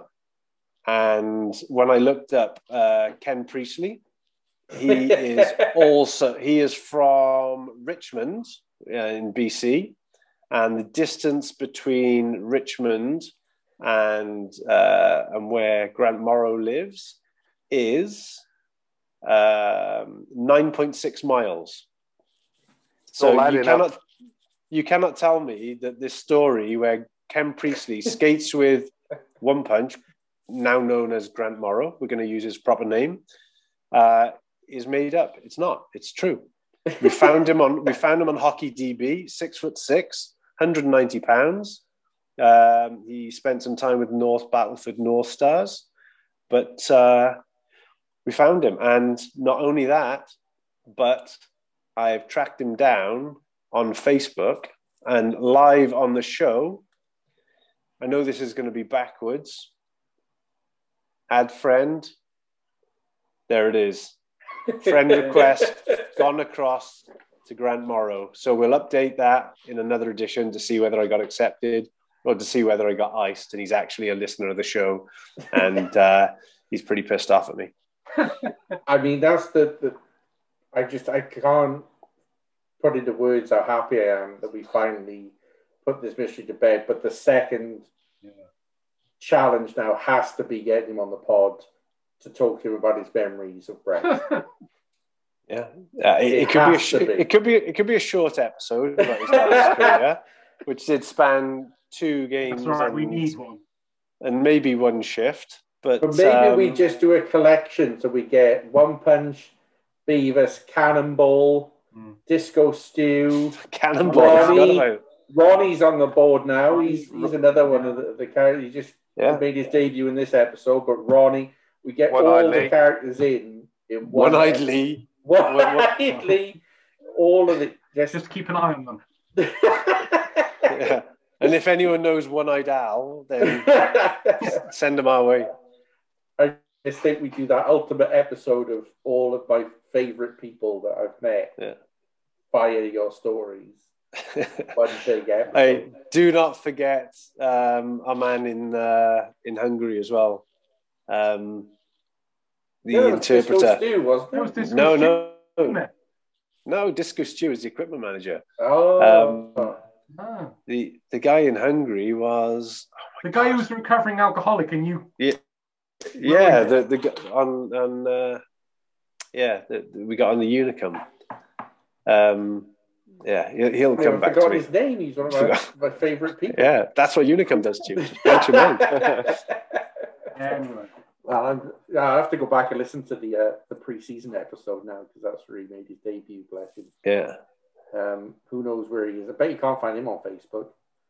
Yeah, bet you can. Tune in next week to see if Franny can find the recovering alcoholic from Hungary. Uh, guys, it's been uh, another great episode. Uh, it's um, got some momentum at the moment. We've been checking out guests and episodes like no one's business, and each one of them has been uh, totally unique in their own way. Um, so I guess we uh, get our heads together and find out who's next to come uh, behind the bench. That just leaves me, Gareth Hewish, on behalf of Mr. John Donovan. Uh, thank you, James. It's been a pleasure. Uh, Mr. Neil Francis. Thanks all. Another another good one in the can there. Indeed. To say uh, good evening. And uh, as always, producer Hubs, you get the uh, very fine job of hitting play on Brass Bonanza.